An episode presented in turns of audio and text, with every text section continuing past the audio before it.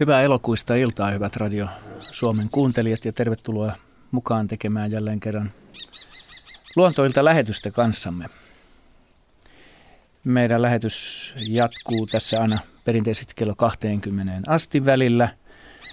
On siinä merisää 18.50 ja 18.55, mitä olen käsittänyt oikein. Sitten olemme viisi minuuttia jälleen äänessä ja kello 19 uutiset ja urheilu. Ja tässä Tuulihaukan äänellessä tuossa taustalla kivasti ää, esittelen meillä täällä studiossa mukana olevat luontoasiantuntijamme. Täällä on ensinnäkin perinteinen raadin osio Henry Väre, kasviasiantuntija juuri Lapista äskettäin saapuneena, Jaakko Kulberi hyönteiset, ruskettunut Ari Saura – kalat. Sitten on Juha Laaksonen, linnut. Juhakin on aika päivettyneen näköinen. Ja sitten hyvät kuulijat, meillä on täällä aivan uusi jäsen Katja Holmala, joka on tullut meidän iloksemme tänne toistaiseksi tuuraamaan Heidi Kinnusta. Tervetuloa Katja mukaan. Kiitokset, kiitokset. Kiitti. Ja hyvät kuulijat, te voitte soittaa meille vanhaan tuttuun numeroon 0203 17600 siis 0203 17600. Ja Luontoillan sähköpostiosoite on luonto.ilta.yle.fi.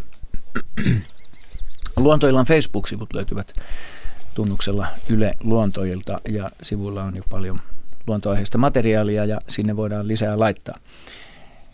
Ja sitten näitä luontoillan sivut, kuvalliset kysymykset, joita, joita meillä on siellä käsittelemme tässäkin lähetyksessä muutamia, ovat osoitteessa yle.fi kautta luontoilta.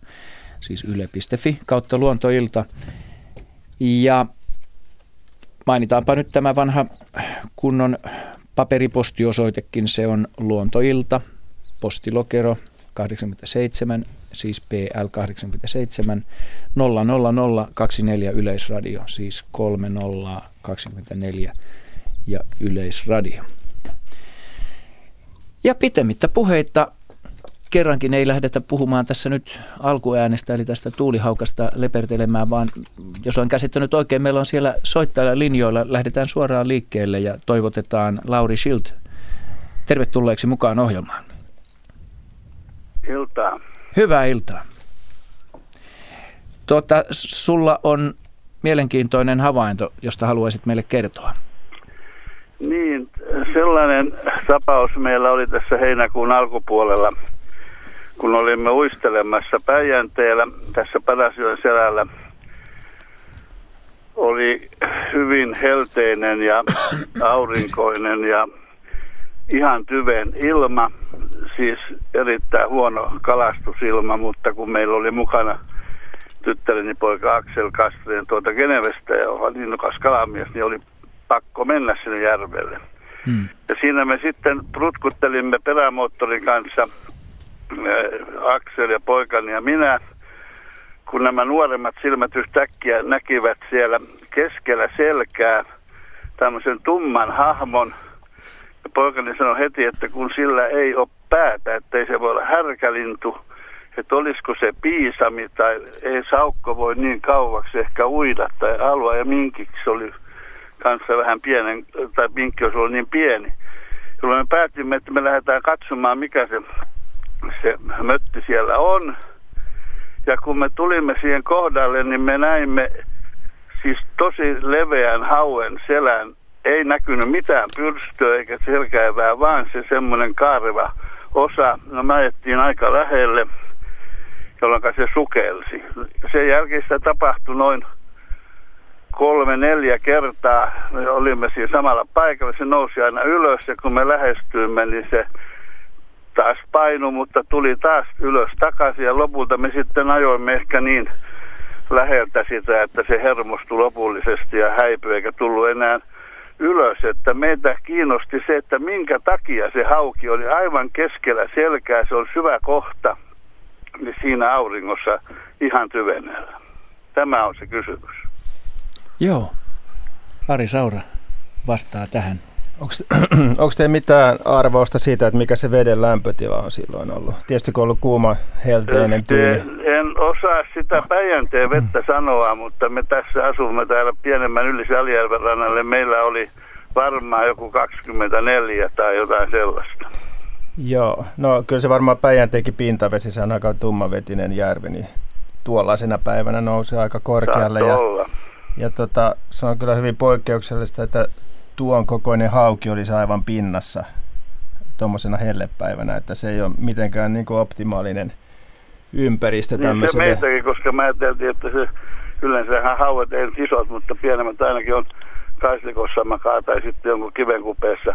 Ja tämä, kun se sukelsi, se näkyi selkäävä ja erittäin iso pyrstö että me ei osata sitä arvioida tietenkään, mutta siis aivan varmasti se oli pitkälti yli 5 kiloa, että mä sanoisin joku 8, 9, 10 saattoi olla. Joo, ja sen koomi se ei sitten enää tullut uudestaan pintaan. Ei, kun se oli se juuri, että se tuli aina samalla tavalla sieltä, se selkä oli siinä pinnassa, ei näkynyt tätä edes sitä takaivää. Ja sitten kun se häipyi, niin se ei enää tullut. Me oltiin pitkään siinä paikalla ajateltiin, että jos se on sairas, että se tulee uudelleen ylös, mutta ei se tullut enää. Joo, siis mä kyllä epäilen, että sillä hauilla on ollut tässä uimarakossa, jolla se säätelee sitä omaa syvy, syvyyttään tai uintisyvyyttään, niin sillä on ollut joku semmoinen aineenvaihduntahäiriö sillä tavalla, että se uimarakko on täyttynyt ja silloin täyttynyt liian täyteen. Ja silloin, mm. jos se hauki ei liiku, niin se nousee pintaan. Ja sitten jos se lähtee uimaan, niin se pystyy kyllä sukeltamaan. Ja luultavasti, jos se sukeltaa tarpeeksi syvälle, niin se pystyy myöskin tyhjentämään sitä uimarakkoansa. Että jos, joskus kaloilla tota, tulee tämmöinen häiriö siihen kaasuaineenvaihduntaan siellä uimarakossa ja niille saattaa käydä niin, että näille uimarakollisille kaloille, että jos ei se toimi kunnolla, niin ne joko painuu pohjaan tai sitten nousee pintaan. Mutta sitä en osaa sanoa, että mikä se syy siihen on, että tämmöinen häiriö sillä on ollut, että se, että se ei ihan, ihan kunnossa kyllä ole ollut ilmiselvästi. Joo, joo, niin. Joo, sitä mekin ajateltiin, että sillä oli joku, mutta sitten se tosiaan häipyi ja siinä oli vettä niin paljon, että ei siinä ollut tietysti mitään mahdollisuutta Joo. enää nähdä sitä. Ja tämmöinen, mä veikkaan, että tuommoisena päivänä se on ollut varmasti lähellä 20 astetta se On pintaveden varmasti, lämpötila. joo, Jos se ei ylikin, niin se on tuon kokoiselle hauvelle se on liian lämmin ympäristö noin vakituisesti oleskelun. Joo, joo. Että kun se on vaihtolämpöinen eläin, niin tuommoinen iso hauki, niin sen aineenvaihdunta kiihtyy tuommoisessa lämpötilassa niin suureksi, että se ei pysty esimerkiksi niin paljon ravintoa hankkimaan, että se pysyisi, pysyisi kunnolla hengissä noin lämpimässä vedessä. Sen takia suuret hauet onkin lämpimänä kesäaikana lähes kateissa, ne on syvissä vesissä. Joo, joo, ja joo, sitten syksyllä, syksyllä ja keväällä ja talvella, kun vedet on viileitä, niin isotkin hauet saattaa olla hyvinkin lähellä rantoja. Sen sijaan tämmöiset pienemmät, sanotaan että alle kilon painoiset hauet, niin ne, ne pystyy sitten selviämään sen aineenvaihduntansa kanssa lämpimämmissäkin vesissä. Niillä on vähän vilkkaampia aineenvaihdunta ja ne on tota, terhakampia syöjiä ja pystyy niin omaan painoonsa nähden syömään enemmän kaloja kuin tämmöinen iso. Joo, Et kyllä siinä joku, joku tämmöinen häiriö on ollut kysymyksessä. varmasti sitten joo. Selvä. Oikein paljon kiitoksia teille vastauksesta. Kiitos kivasta havainnosta ja kysymyksestä. Kivaa kesänjatkoa. Joo, samoin. Hei hei. Joo, hei hei. Juha haluaa kommentoida. Joo, mä jäin miettimään tätä uimarakkohommaa, kun aikaisemmin olen perannut esimerkiksi särkikaloja paljon ja niillä on aina se uimarakko, tai usein on pullistunut, mitkä tulee verkosta, mutta miten sitten tuommoisilla, no ihan hauellakin tai muilla kaloilla, jos tulee joku mekaaninen vamma, että se vaikka puhkee, että haittaa, miten, miten uimarakko puhkee kalalla? No kyllä se on aika onneton, se, nämä uimarakolliset kalat. Sittenhän meillä on semmoisia pohjakaloja, joilla ei edes ole, ole tätä uimarakkoa, tai on, mutta se ei ole tämmöinen toiminnallinen, että se pystyisi niinku säätelemään sen kaasun tilavuutta siellä. Mutta Onko onneton, tarkoittaako se sitä, että menee huonosti vai sitä, että menee tosi huonosti? menee tosi huonosti, ne painuu pohjaa kyllä sitten. Että ne ainoastaan uimalla pysyy irti pohjasta, jos uimarakko puhkeaa esimerkiksi tai tyhjenee. Mutta periaatteessa on mahiksia elää ja syödä. No jonkun- kyllä, joo. Ja Jos on semmoisia lajeja, jotka nyt elää muutenkin suht matalissa vesissä, ettei nyt haittaa vaikka vähän painuu pohjaan. Mutta jos ajatellaan jotain ulappavesien kaloja, muikku esimerkiksi, joka saattaa elää semmoisilla vesillä, joissa vesisyvyyttä voi olla kymmeniä metrejä, niin uimarakon menetys on kyllä ihan taatu- taatusti kohtalokasta. Hyvä. Otetaan tähän seuraava soittaja heti, heti mukaan. Markku Aaltonenko siellä langalla? Hyvää iltaa. Hyvää iltaa. Tervetuloa mukaan lähetykseen. Mistä päin soittelet muuten? Säkylästä. Hyvä. Ja minkälaista asiaa pohdiskellaan? No, tämmöinen näin, kun, kun, kun vanha kansa väittää, että tämmöinen haapapuu niin, pystyy imemään santaa maasta, eli hiekkaa. Ja mm. mäkin tiedän sen, kun niitä kaataa niitä puita, niin sahanterää tylstyy. Mutta onko siellä hiekkaa vai onko siellä jotain muuta? Joo. Mm. Päästetään Henry Värön valloilleen kysymyksen, kysymyksen no, äärelle. Kyllä siellä on, on jotakin muuta. Eli juurien kautta ei yksikään kasvi pysty hiekkaa ottamaan, että niiden raekoko on niin suuri, että ne ei pysty läpäisemään juurten soluja, solukoita ja se rikkoisi myöskin sen juuren ja kasvin sisäisen rakenteen, niin jos niin päin niin yleensä voiskaan käydä. Eli siellä on jotakin muuta, mutta mitä siellä on, niin se voi olla, kyllä jäädä arvotukseksi. Et mm, periaatteessa haapa ei mitään sellaisia aineita itse tee, joka kovettuisi niin, että se tylsyttää sahanterän. Lähinnä tulee mieleen se, että jos se on vähänkään vaurioitunut haapa, voiko siellä olla hyönteisten toukkia, kovakorjaisten toukkia, jotka on kaivannut reikiä sinne onkaloita ja sitä kautta sinne on päässyt jotakin haapaan kuulumatonta aineesta. Mutta ei, haap, se ensimmäisen kysymyksen mä en uskalla vastata, että haapa ei ole sitä ottanut itse. Niin mä, mä en usko siihen, että se pystyy siakkaa imemään. Ei pysty, se on ihan varma asia. Niin, ja sitten tota, nyt taas joku kertoo, että se on hartsia, mikä tylsyttää sen terään, mutta mä en tiedä, mitä semmoinen hartsi no, no se hartsi, teoriassa se voi olla mahdollista, että kaikilla kasveilla syntyy tuollaisia, mitä kutsutaan hienommin sekundaariyhdisteiksi. Ihan niin se hartsi voisi ajatella, että se vastaa kuusen pihkaa tai männyn pihkaa, joka on kovettunut sinne, mutta haapa ei varsinaisesti tuota sellaisia aineita, sellaisia määriä, että se vielä selittäisi tuota ilmiötä itsessään. Mutta jos se on vaurioitunut se puu niin hyönteis, hyönteisen tähden, niin on mahdollista, että haapa on kehittänyt tai valmistanut aineita, joilla se pyrkii suojelemaan vaurioitunutta solukkoa, niin sitä kautta siellä voi olla sellaisia kovettumia. Joo, mutta se on kumminkin sitten täyttä puppua, että se hiekkaa imee maasta. Se, se on täyttä puppua, että se on, se on, niin, kuin, se on niin varma asia kuin asia voi olla varma. Se, niin. Asia selvä. Kiitoksia. Kiitos ja hyvää kesän jatkoa. Sitä samaa kiitos. Kiitti, hei. Hei. Näin ollaan päästy kivasti vauhtiin ja, ja jatketaan vielä seuraava soittaa. Sitten voidaan ottaa ensimmäinen kuvallinen kysymys siihen väliin. Toivotetaan Kalle Rantanen tervetulleeksi mukaan luontoilta lähetykseen. Kiitoksia. Terve. Terve. Mitäs tuota kysyttävää, Kalle, sulla on? No, tässä 9. päivä 8. eli viikko sitten tiistai-iltana 19.20 noin. Joo. Seurailin tuossa, mulla on ihan semmoinen pikkuinen pihalampi. Lampi, se on tosi läpivirtaava ja näin poispäin, niin kun todennäköisesti uskoisin, että se oli vesisiippa, joka siinä lenteli ja poimi veden pinnasta ilmeisesti vesikirkkuja tai jotain syötävää, mitä hänellä nyt sitten oli otettavaa. Ja sitten yksi, kaksi, niin se meni veteen. Mm-hmm. Ja, ja tota, mä olisin sitä kysynyt, että osaako lepakot yleensä uida tai vesisiippa, kun tämä räpisteli kyllä veden pinnalla muutamia metrejä ja sukelsi välillä ja sitten tuli taas pintaa ja jatko taas matkaansa ja ö, suunta oli kyllä kohti ruohikkoa, että hän sitten hävisi tuon ruohikkoon, että en, en löytänyt sitten enää kun ehdin sinne. Niin. Kuvailetko vähän sitä sukeltamista, koska se tuntuu aika, aika hassulta. Että, no, että oli, oliko no, se kuinka pitkään siellä sukelluksissa? Ei ollut pitkään, mutta ihan hetken aikaa. Ja meni niin, veden alle kuitenkin. Meni sinne. veden alle, Joo. tuli pintaan ja sitten meni taas pintaa pitkin, Joo. räpiköi siinä pinnassa, sitten taas sukelsi, taas nousi ja taas räpiköi veden pinnassa. Mutta sitten lopulta päätyi rantaan? No Rannan. todennäköisesti, mutta en löytänyt taka ruohikkoon ainakin tuossa, että Joo. En kaukaa katsellut, mutta niin tota, oli siinä nyt 10-15 metriä matkaa ja nyt en saanut käteeni sitä niin kuin sitten tuolta meidän eteisestä kyllä otin, mutta niin. Joo. Mutta tämä uimataito mua kiinnostaa, että selvitkö se vai, vai hukkuko hän, että minkälainen uimataito näillä on? Mitähän toi Katja tähän meille pohtisi? Jaa. Menikö se sinne vapaaehtoisesti vai jäikö se veden varaan sattumoisin?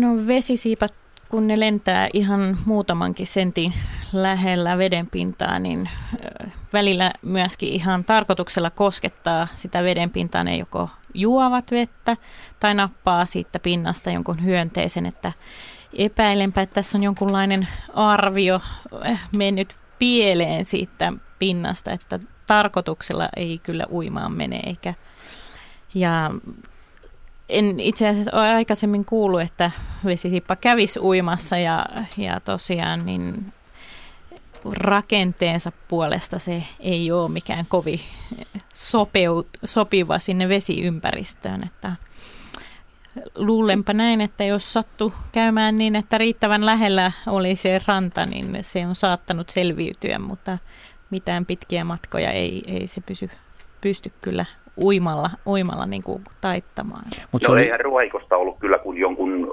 maksimissaan viisi metriä. Joo. Ja pääsi siihen ruohikkoon kyllä, mutta niin en löytänyt sitten sieltä enää, enää kun täytyy hakea haavi. Ja tota, en ehtinyt sitten näkemään, että pääsikö ylös vai pääsikö karkuun tai vaipuko sinne. Saaks, saaks kysyä, että mikä oli tämä uintilaji? Lepa, lepakko tietysti. Se oli jotain lepakkouintia. Lepakkomiestä. Siippaa, jos hän veteli siinä. No todennäköisesti siippaa, siippaa mm. veteli. Tota niin, tulkitset sä Katja niin, että se oli yrittänyt siitä kuitenkin ilmaa, mutta eihän se pääse mitenkään siitä. Ei, et ehkä ennemmin sinne rannan puolelle, että niin. sieltä sitten kivuta pikkasen ylemmäs mm. jonnekin korkeammalle maastolle. Tai... Joo, ruohikkoon hän ylitti, siis yritti koko ajan. Suunta oli suoraan niin kuin ruohikkoon. Mutta se ruohikko oli siinä myöskin sitten niin kuin lähimpänä oli. rantana. Niin, niin, niin. Oli. Että se ei tietoisesti priorisoinut ruohikkoa kivikon ei, sijaan vaan esimerkiksi. siinä on sillä että sitä varmasti olisi päässyt niin kuin Okei. Okay. Eikö voisi kuvitella, että jos olisi sellainen tilanne, että olisi ihan, ihan tyyni järven tai lammen pinta, eikä no, olisi mitään petoja, niin. ei haukkaa, ei, ei. ei haukea, ei mitään, niin ei. eikö lepakolla olisi hyvä kyky kellua? Sen, sen muoto tai siivet voisi olla semmoinen, että se pystyisi aika pitkään pysyyn hengissäkin vedessä, vaikka, vaikka se ei juisi siippaa.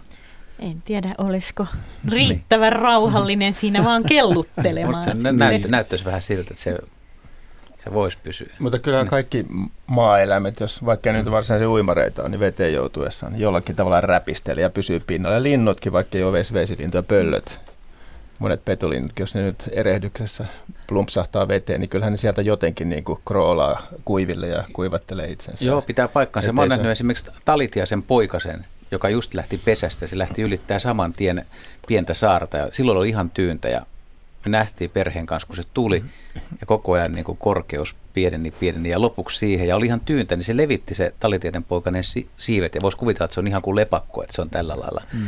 Mutta me oltiin siinä vieressä ja napattiin se kyyti ja mm. vietiin takaisin saareen. Aivan. Leppälintu ei selvinnyt. Jaha. Jaha. Aha, se ei selvi. Mutta kai tuossakin on kyse siitä, että miten se lepakon siipinahka kestää vettymistä. Niin, niin, niin, millä tämä sukeltaminen muuten, e, tuskipa se tietoisesti sukeltamalla sukesta pyrki veden alle, se vaan joutui sinne. Vaivos yrittäessä, yrittäessä Niin ehkä, näin mäkin olen tähän joutu, että, mutta kun en ole koskaan niin kuin nähnyt aikaisemmin lepakkoa vedessä, niin ihmettelin vaan sitä, kun Joo. ei vielä niin valosaa, että pystyy näkemään aivan hyvin. No nyt se sitten tuli todistettua, että lepakkokin voi veteen joutua. Kiva, kiitos hyvästä havainnosta ja kivaa kesäjatkoa.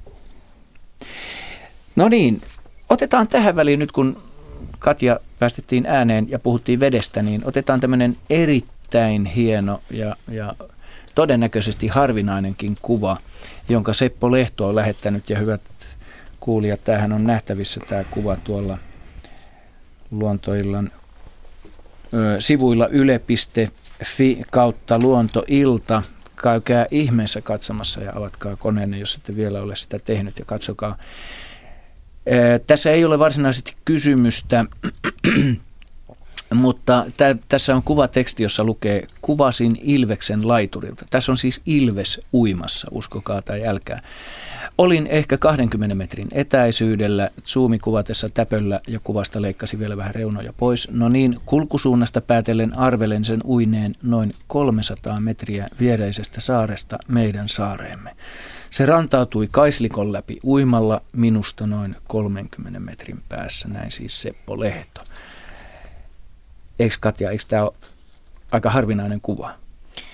Kuva on varsin harvinainen, enkä kovin montaa itse aikaisemmin ole nähnytkään, mutta ö, ilmiönä ei niinkään harvinainen. Et itselläni on myöskin henkilökohtaisia havaintoja ja tutkimusseurannoista havaintoja Ilveksen uimisesta. Et Ilves ei kyllä vältä vettä. Vaikka, vaikka se on kissa, vaikka kissaeläin onkin. Ja Ilves on hyvä ja vahva uimari. Saattaa Oho. useiden kilometrin matkoja taittaa vesistöjen yli siirtyessään varsinkin nuoret vaelluksella paikasta toiseen, mutta myöskin tällaiset aikuiset, jotka elää pysyvällä alueella, niin toistuvasti voi kulkea jonkun, esimerkiksi tässäkin oli saaresta toiseen, niin saarten välillä tai mantereelta saareen, saareen tai justiinsa järvialueilla käydä saaressa, jos siellä on tämmöistä helppoa, hyvää ravintoa saatavilla. Niin.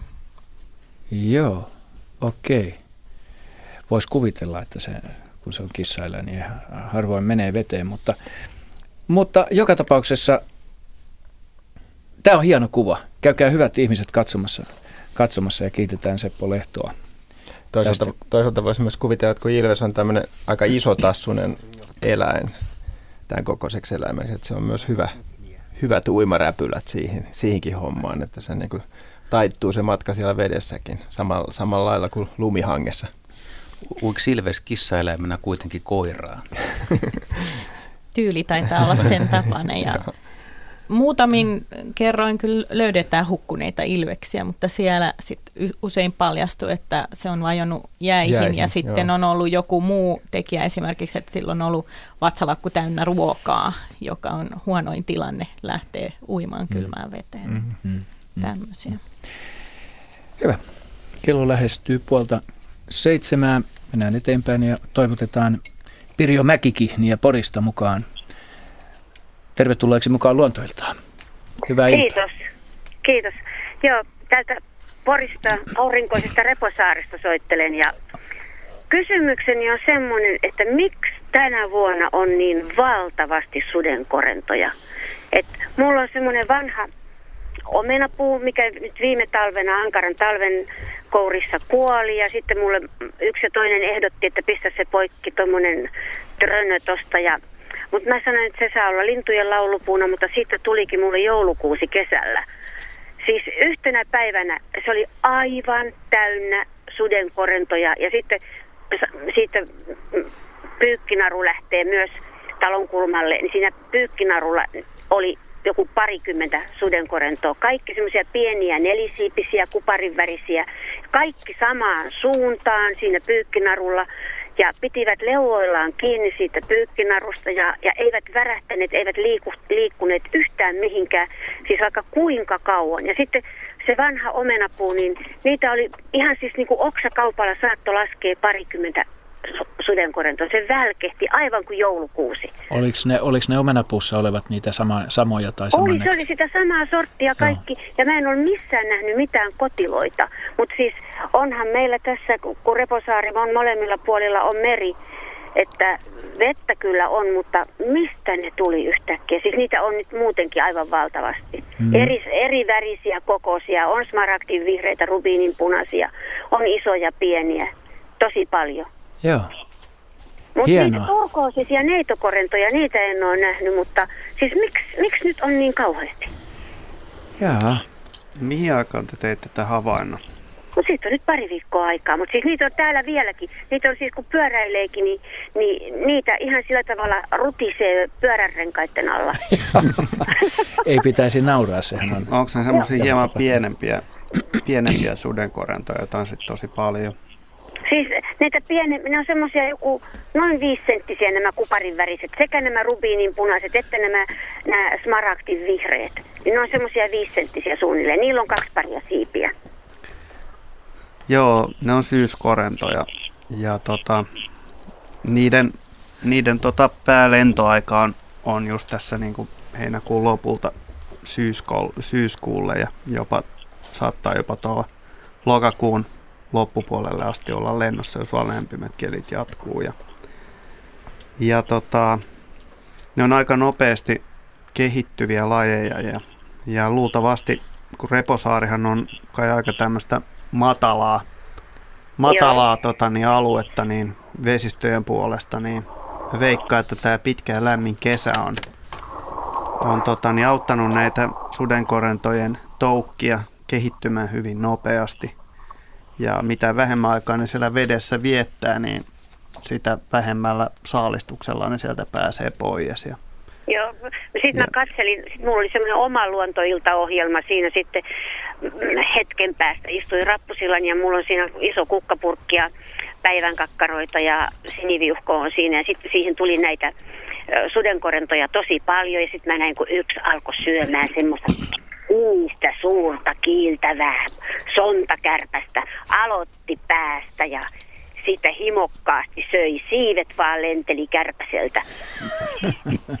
Joo, ne saattaa syödä ne siivetkin kyllä. Että, mm. Mutta ei tota... ehtinyt, silloin oli varmaan nälkä.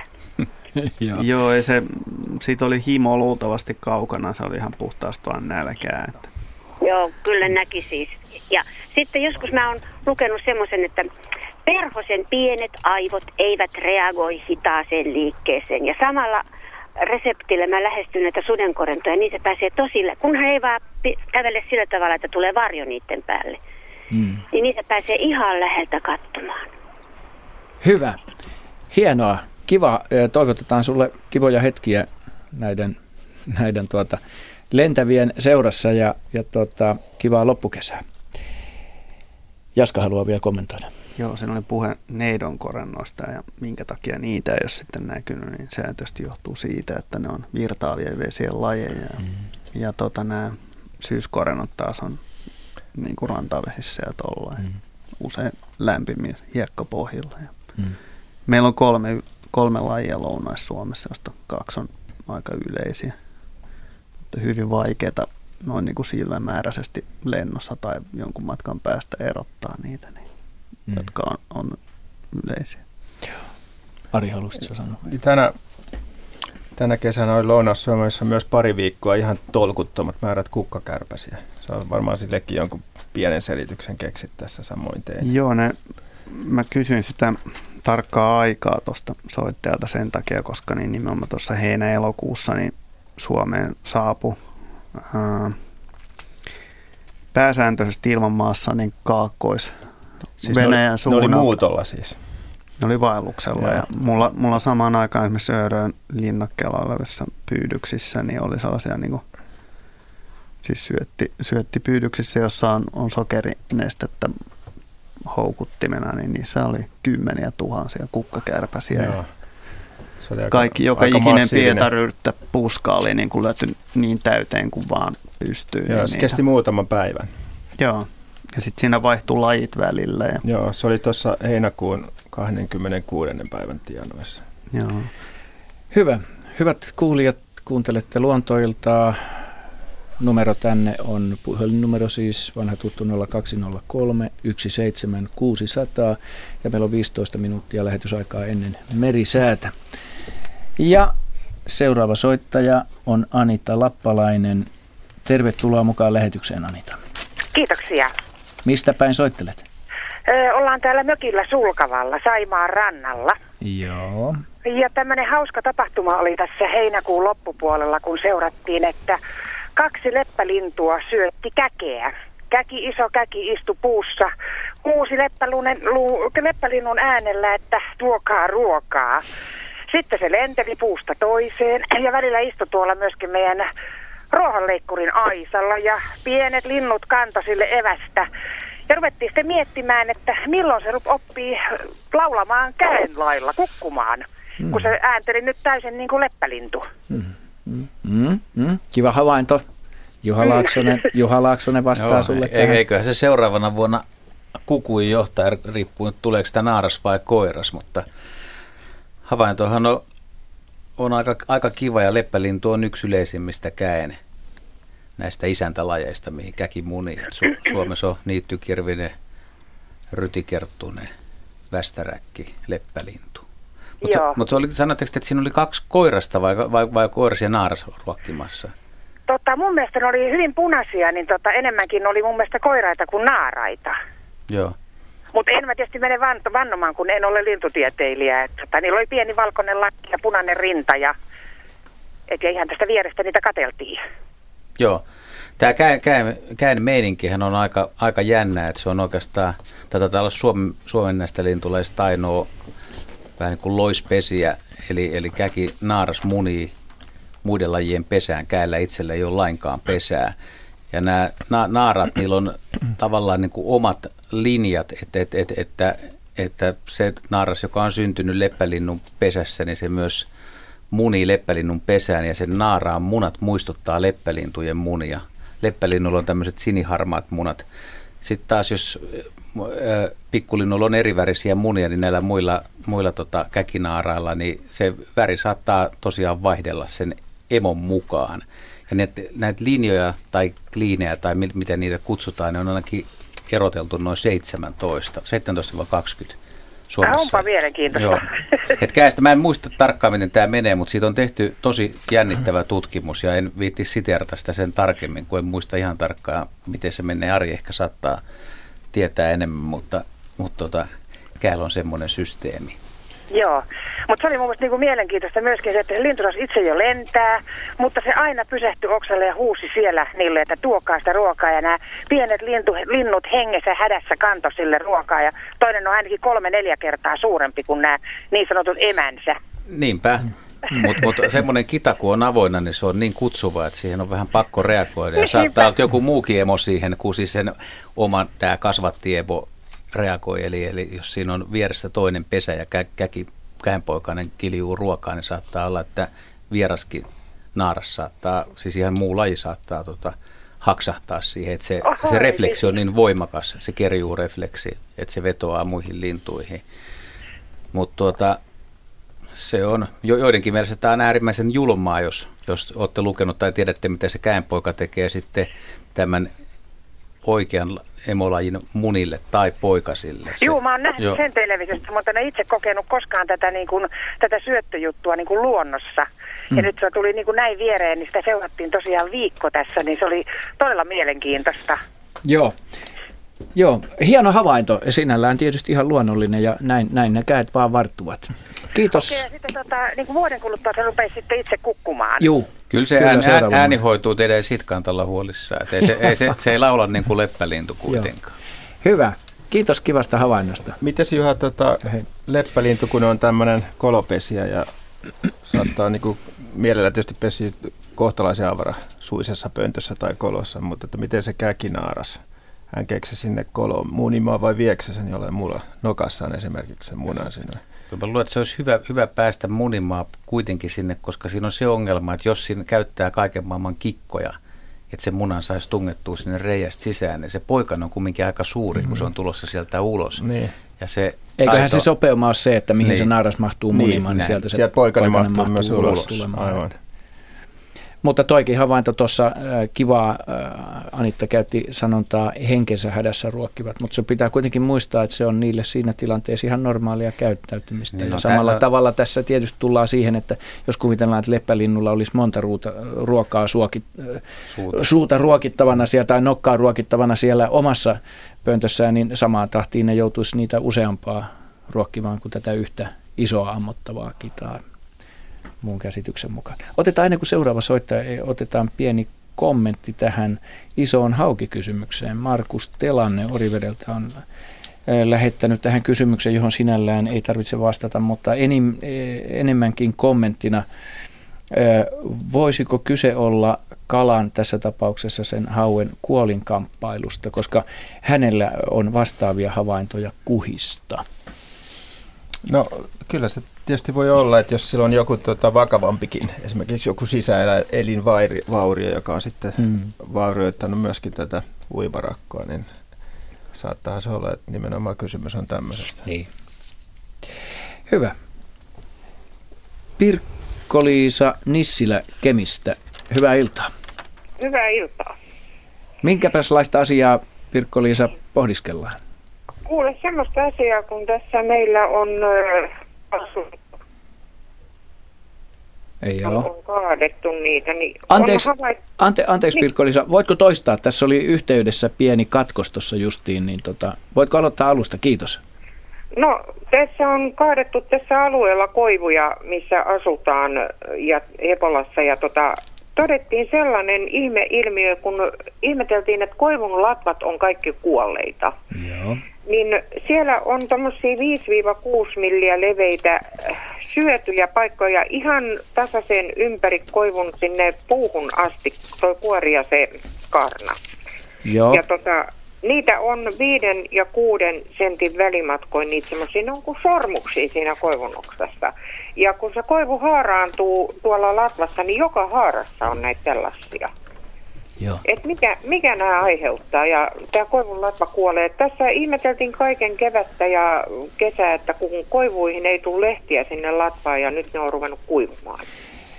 Totta, ootteko aivan varma, että ne ei ole mekaanisesti tai ihmisen aiheuttamia? Ne? Ei, ei, ei voi olla ihmisen aiheuttamia. Näitä on kymmeniä koivuja ja ne on vaan siellä latvassa.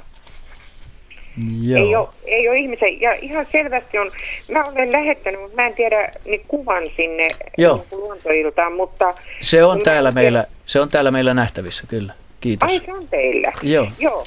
Niin ei nämä ole ihmisen, koska ne on semmoisia rösösiäkin ne reunat. Joo.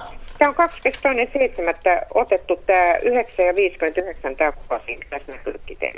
Montako tällaista, onko tässä, oliko niitä vaan kaksi näitä, näitä tämmöistä Ei, jyrsittyä on, raitaa, vai onko ne tuommoisiin säännöllisin välimatkoin ne on toisistaan? säännöllisin välimatkoin melkein, että toisissa on joku 5 senttiä väliä, toisissa saattaa olla 2 senttiä väliä, ja niitä on, niitä on monen metrin matkalla siellä koivun latvassa ja niissä latvauksissa.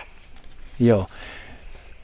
Löydetäänkö me tähän mitään, löytääkö Henry tai, tai Jaska mitään selitystä, mitä se mahdollisesti, mikä se aiheuttaja voisi olla?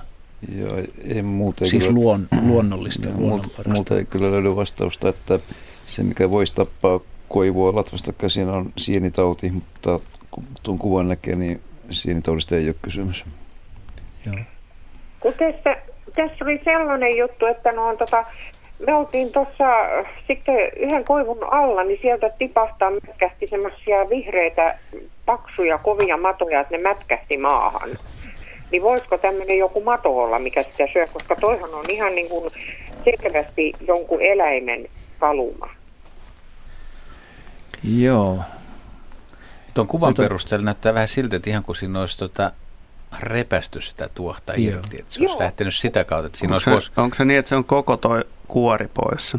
Se on koko kuori pois siinä, kun siinä on tässä vasemmassa reunassa siinä kuvassa, kun mulla on tässä se kuva edessä, Joo. niin siinä on niin kuin se tuohi repästy pois.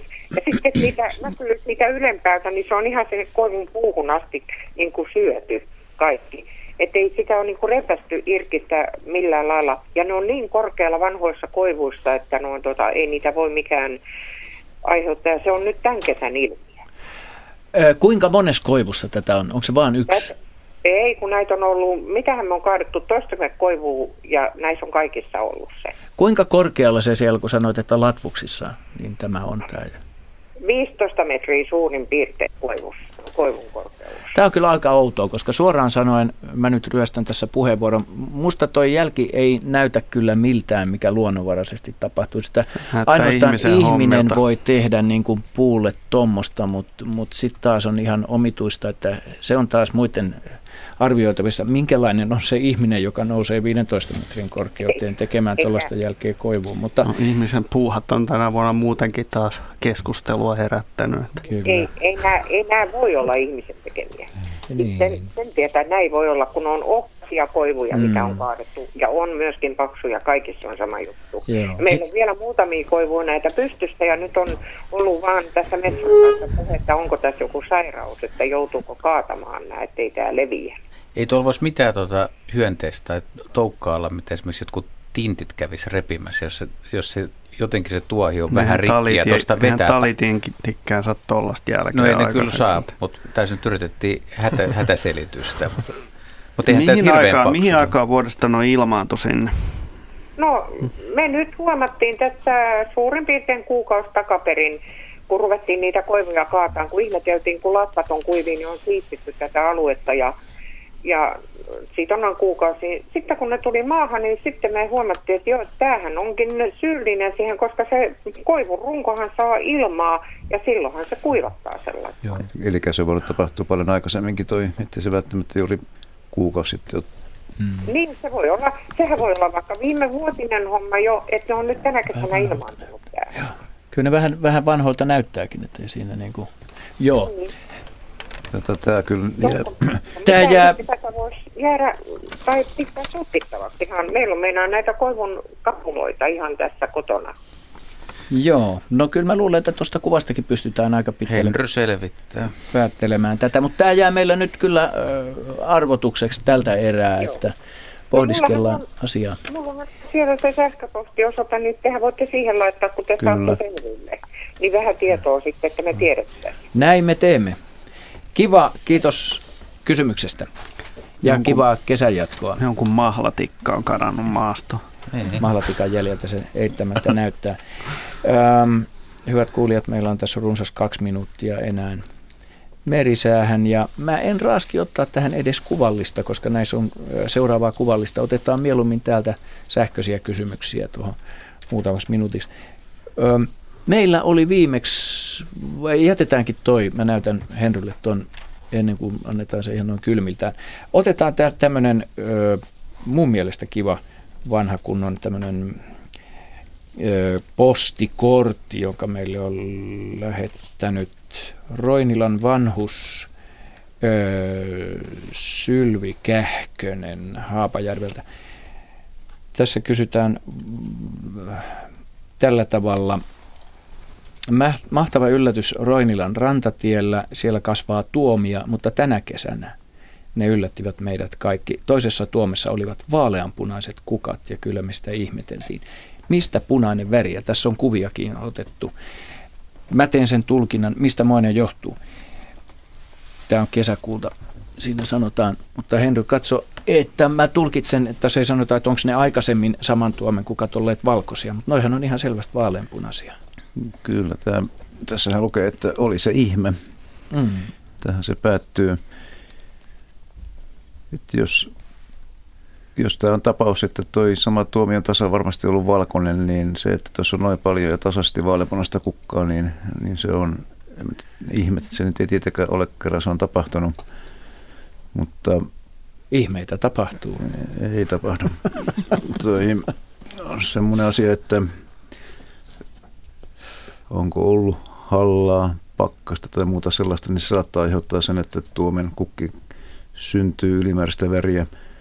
Se, että jos olisi muutamassa, muutamassa kukinnossa punaista, niin se voisi olla pistemutaatio. Mm. Ja sitä kautta syntyisi väriäinettä, mutta ei näin laajalti. Että joku ulkoinen tekijä on laukassut nyt tämän punaisen väriäinen synnyn, mutta mikä se on, niin mä en tiedä. Hyvä, palataan tähän. Mutta otetaan tähän, hyvät kuulijat, väliin merisää ja palataan sitten viideksi minuutiksi ennen kello 19 uutisia. Tervetuloa silloin mukaan.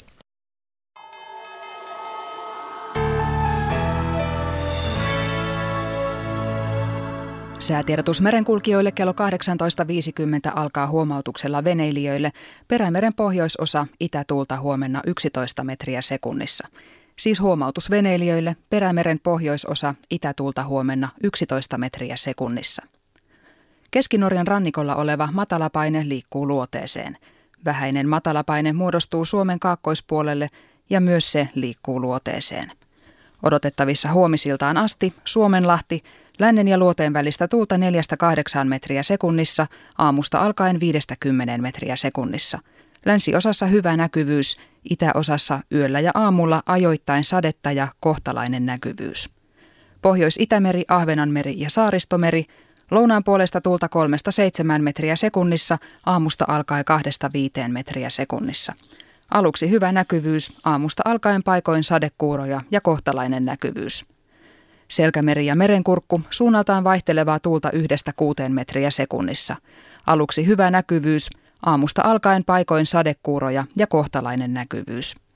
Perämeren eteläosa, itätuulta 2-6 metriä sekunnissa, yöstä alkaen pohjoisen ja idän välistä tuulta. Aluksi hyvä näkyvyys, aamusta alkaen paikoin sadekuuroja ja kohtalainen näkyvyys. Perämeren pohjoisosa, idän ja kaakon välistä tuulta 3-7 metriä sekunnissa.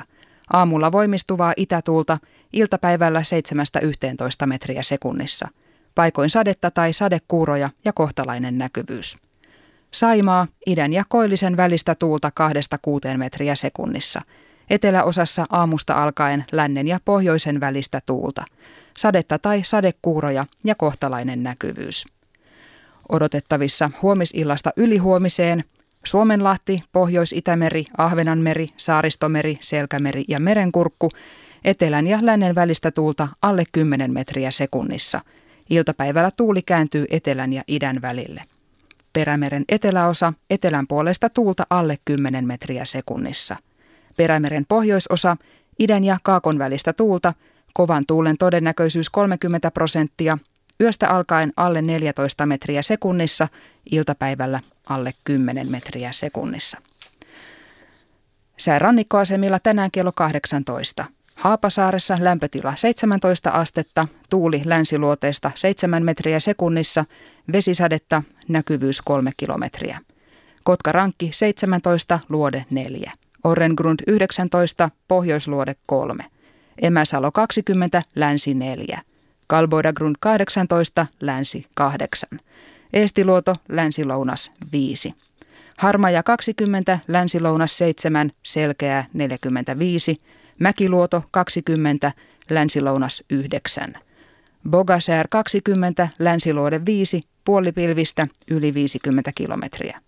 Jusserö 21, länsi 7, selkeää 40. Hanko Tulliniemi 19, länsi 6. Russarö 19, länsiluode 7. Veny 18, länsiluode 3. Uuttyö 18, länsi-lounas 5, melkein selkeää 45. Bugsjärin tiedot puuttuvat. Ristna 19, länsiluode 2, selkeää 40. Gotska Sandön 18, länsilounas 4, 30. Rajakari 19, länsiluode 3. Fagerholm 18, länsi 4.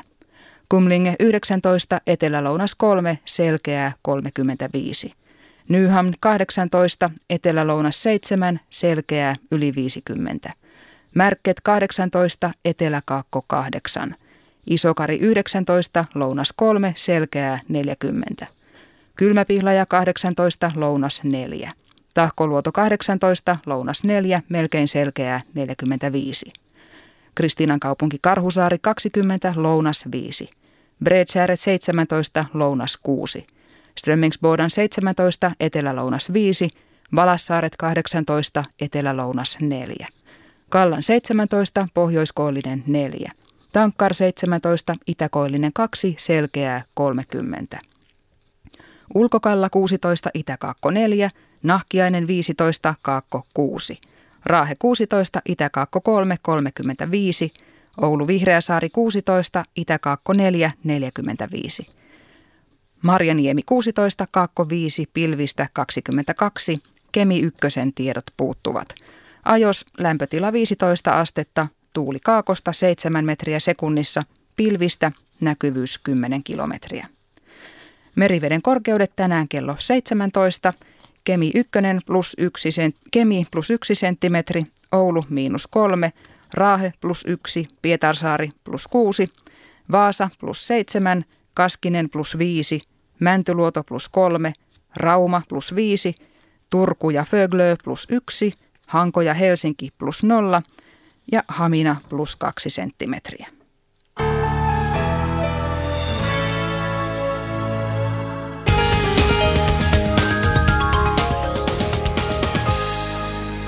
Liikennetiedote menee tielle yksi Saloon.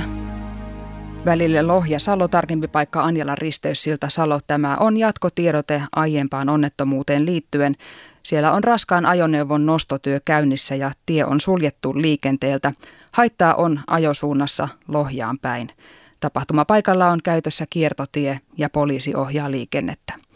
Siis tie yksi Salo, tarkempi paikka välillä Anjalan risteyssilta Salo Raskaan ajoneuvon nostotyö on käynnissä ja tie on suljettu liikenteeltä. Haittaa on ajosuunnassa Lohjaan päin. Tapahtumapaikalla on käytössä kiertotie ja poliisi ohjaa liikennettä.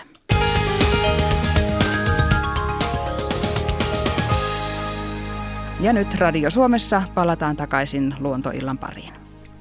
Kiitoksia. Täällä todella ollaan, hyvät kuulijat, kolmen minuutin verran. Aika pikainen aika käsitellä, käsitellä tässä välissä ennen 19 uutisia asiaa, mutta otetaan rohkeasti kuolemaan halveksuan Anneli Ahonen mukaan lähetykseen Ikaalisista. Tervetuloa mukaan. Kiitos paljon. Nyt on vähän aikaa meillä vastaukseen, joten toivomme, että kysymyskin on ytimekäs. Kiitos. Täällä on ollut hyvin lämmin päivä tänään ja on istunut tässä terassilla keinossa ja yhtäkkiä tuohon omenapuuhun, mikä mun nenän alla pölmähti, semmoinen kymmenkunta punatulkkua. Joo. Ja meidän mummo aina sanoi, että punatulkut tietää sadet, tota lumipuryä. Ja pitääkö mun nyt lähteä kaivamaan, toi lumilapio tuolta, että aamulla on 20 senttiä lunta. Mikä sai punat, punatulkut niin tulemaan pihapiiriin? Tämä on vallan ihana ja ytimekäs kysymys ja odotamme vallan ytimekästä, mutta ei Joo, il, ilman muuta lumikola esiin vaan joo. Hyvä. Lämpö, lämpö jatkuu, hyvä syksy on tulossa. Tuota, se kertonee siitä, että no en tiedä kuinka lähellä teidän pihaan punatulkut pesinnyt, mutta linnullakin on parveutumista tapahtunut. Jos nämä kaikki linnut on sen näköisiä, että ne on aikuisen näköisiä, eli musta päälaki, niin on, on pulleita on, hyviä. Kyllä, joo. No kyllä, siinä sitten semmoista pientä liikettä on jo tapahtumassa. Että teillä on pihalla jotain hyvää syötävää, siinä on tultu, tultu vähän aterioimaan ja punatulkkuhan on myöhäisempi muuttaja. Siitä tämä vanha, vanha uskomus, että kun punatulkut lähtee liikkeelle, niin odotellaan jo Suomessa talvea. Että se perustuu tähän, että koska se usein se muutto käynnistyy vasta joskus syyskuun puolivälin jälkeen. Ehkä, ehkä jopa syyskuun lopussa siis varsinkin tulla etelärannikolla rupeaa näkemään punatulkkuja. Mä ruokin lintuja talvella ja mä ajattelin, että olisiko ne tullut niin kuin katsomaan tässä, että asukas on paikalla ja Siis viime talven jäljiltä. Ruokapöytä ensi talvessa katettuna. Onko sulla talvella siinä nimenomaan punatulkkuja? Ruokin... On hirveästi lintuja. Oh. On punatulkkujakin. Joo, okei. Okay. Saahan sen näinkin inhimillistää, että siellä on vanha hyvä pöytä katettu ja linnut muistavat teidät ja tulee katsomaan, mutta kyllä mä veikkaan, että siinä on ihan, ihan, ihan pientä tämmöistä siirtymistä paikasta toiseen, mutta se varsinainen punatulkkujen muutto ei ole vielä käynnistynyt. Mutta jos Joo. löytyy mukava pihapiiri, missä on, missä on ravintoa tarjolla, niin linnut, linnut tulee siihen. Et nyt okay. esimerkiksi kaupungeissa kannattaa katsoa, että onko kukaan teistä kiinnittänyt huomioon, että miten paljon on harmaa sieppoja ja kirjosieppoja Juu, joka kyllä, paikassa. Joka pusikko on ihan joka, niillä on täys, siis nyt ja on kertuja, ihan, ihan täys muutto joo, käynnissä. ja pajulintuja, pusikot täynnä. Mutta nimenomaan siepoilla, kirjosiepoja ja harmaa siepoilla, siis nämä pari päivää nyt, niin nyt on niiden massa. Joo. Nyt ne menee. Joo, eli tämä sä viittaat, että tässä nämä Annelin havainto näistä punatulkuista on samantapaista vaeltelua. No, Nehän ei muut ole lähde silleen, niin kuin no, kyllä, osa, kyllä, kyllä osa muuttaa sitten, mutta se, on, se käynnistyy vasta syyskuun loppupuolella. On se, ja se, nehän, niitä menee lokakuussa ja marraskuulle asti, jopa joulukuussa muuttaa punatulkkuja. Hyvä näin kiivas keskustelu saatiin aikaan tässä ennen kello 19 uutisia ja urheilua. Ja hyvät kuulijat, ei tämä äh, pälpätys tähän loppunut, se jatkuu kello 19 uutisten ja urheilun jälkeen. Tervetuloa silloin jatkamaan luontoiltaa kanssamme.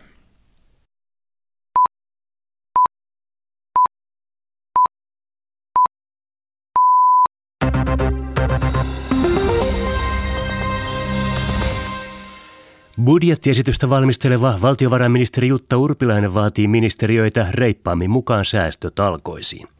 Ministeriöt ovat kirjanneet hallitusohjelmassa sovitut menojen leikkaukset toiveikkaasti vaalikauden loppuvuosille, mutta valtiovarainministeri Urpilaisen mukaan sekä menosäästöt että verojen kiristykset toteutetaan pääosin jo ensi vuonna.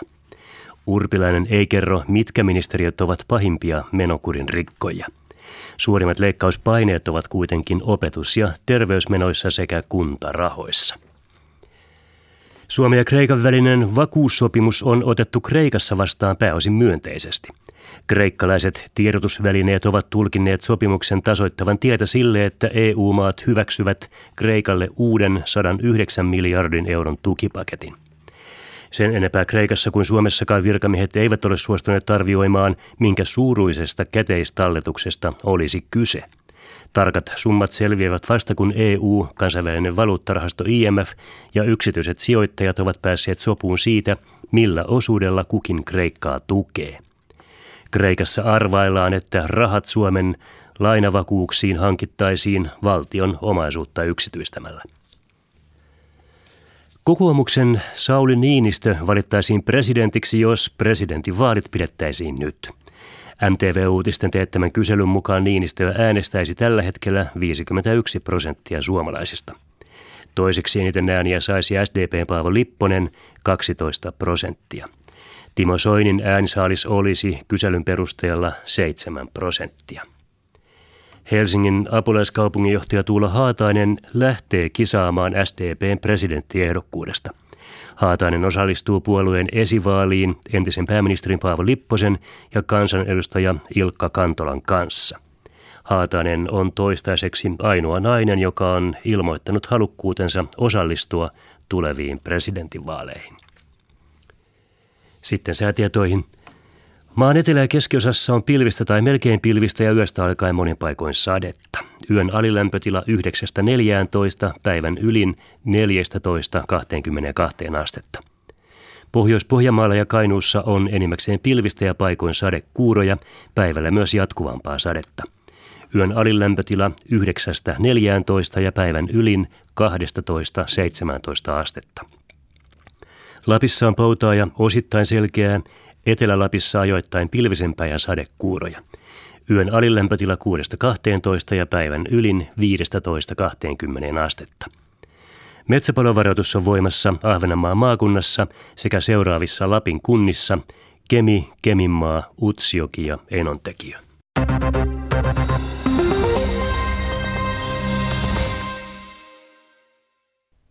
Ja sitten katsaus urheiluun. Studiossa on Riku Salminen. Pasi Ikonen otti hieman yllättäen hopeaa pitkältä matkalta suunnistuksen MM-kisoissa Ranskassa. Suomalaisten päivään mahtui kuitenkin myös dramatiikkaa. Mennään paikan päälle, jossa tunnelma on haistelemassa Jussi Eskola. Tämä Pasi Ikosen suoritus nosti suomalaisittain tämän päivän tunnelmia kyllä melkoisesti, sillä päivä lähti huonosti käyntiin, mutta käydään ensin tietysti läpi tämä kisa, miesten kisa kuninkuusmatkalla joka oli hyvin rankka, sillä voittaja Thierry Suu voittoaika 1.47.29, lähes 16 kilometriä matkaa pitkällä matkalla kovassa kelissä, 30 astetta lämmintä ja armottoman kovia nousuja, yhteisnousua lähes 700 metriä tällä radalla, joten siinä sai kyllä tarpoa ihan tosissaan. Ja Pasi Ikoselle siis ensimmäinen suomalaismitali näissä MM-kisoissa. Hän jäi siis neljä ja minuuttia Suulle tämän päivän koitoksessa. Ranskalaiselle tämä maailmanmestaruus oli jo kahdeksas, mutta ensimmäinen pitkällä matkalla. Muista suomalaisista Tero Föör oli yhdeksäs ja Jonne Lehto ensikertalainen 25. Ruotsalaisjuhliin päättyi sitten tuo naisten kisa. Annika Bilstam otti kultaa, Tsekin Dana Broskova oli toinen ja Helena Jansson ruotsalainen sitten otti tuon kolmannen sijan. Annima ja Finkki oli kuudes ja Merja Rantanen seitsemäs. Ja näistä suomalaisista tietysti Annima ja Finke pystyi eilen sprintissä myös tuohon kuudenteen sijaan. Oli tänään melko väsynyt lopussa aika lailla sippi. Merja Rantanen sanoi, että hän oli tyytyväinen, kun pystyi kilpailemaan äh, ilman pakokauhua pitkällä matkalla. Mutta tämän päivän äh, ikävin ja huonoin uutinen tietysti oli se, että Minna Kauppi keskeytti kisan. Hän ei löytänyt ensimmäistä rastia tärväsi siihen minuuttitolkulla aikaa siihen etsintään ja sitten päätti, että nyt kannattaa tulla pois ja näin säästää voimia loppuviikolle keskimatkan ja viestin hallitseva maailmanmestari Minna Kauppi tietysti sitten aikoo olla kovassa iskussa, kun täällä kisat jatkuvat. Perjantaina keskimatka ja lauantaina viesti ja viestissä tosiaan Suomen joukkueella Finke Rantanen Kauppi on myös paljon puolustettavaa, joten näistä tunnelmista täältä Ranskasta. Emilia ja Erika Nyströmin taivaalla Beachballin maailmanliikan osakilpailussa Maarien Haminassa päättyy jo kahden ottelun jälkeen. Nyströmit hävisivät aamupäivällä kanadalaisparille ja iltapäivän ottelussa italialaispari Daniela Gioran Julia Momolin oli Nyströmiä parempi erin 21-18, 21-10. Nyströmit sijoittuvat näin kotiturnauksessaan sijalle 25. Ja kerrotaan vielä, että rallin seitsemänkertainen maailmanmestari Sebastian Lööp jatkaa Citroenin tehdaskuljettajana seuraavat kaksi vuotta. Lööp jahtaa tällä kaudella jo kahdeksatta peräkkäistä maailmanmestaruuttaan.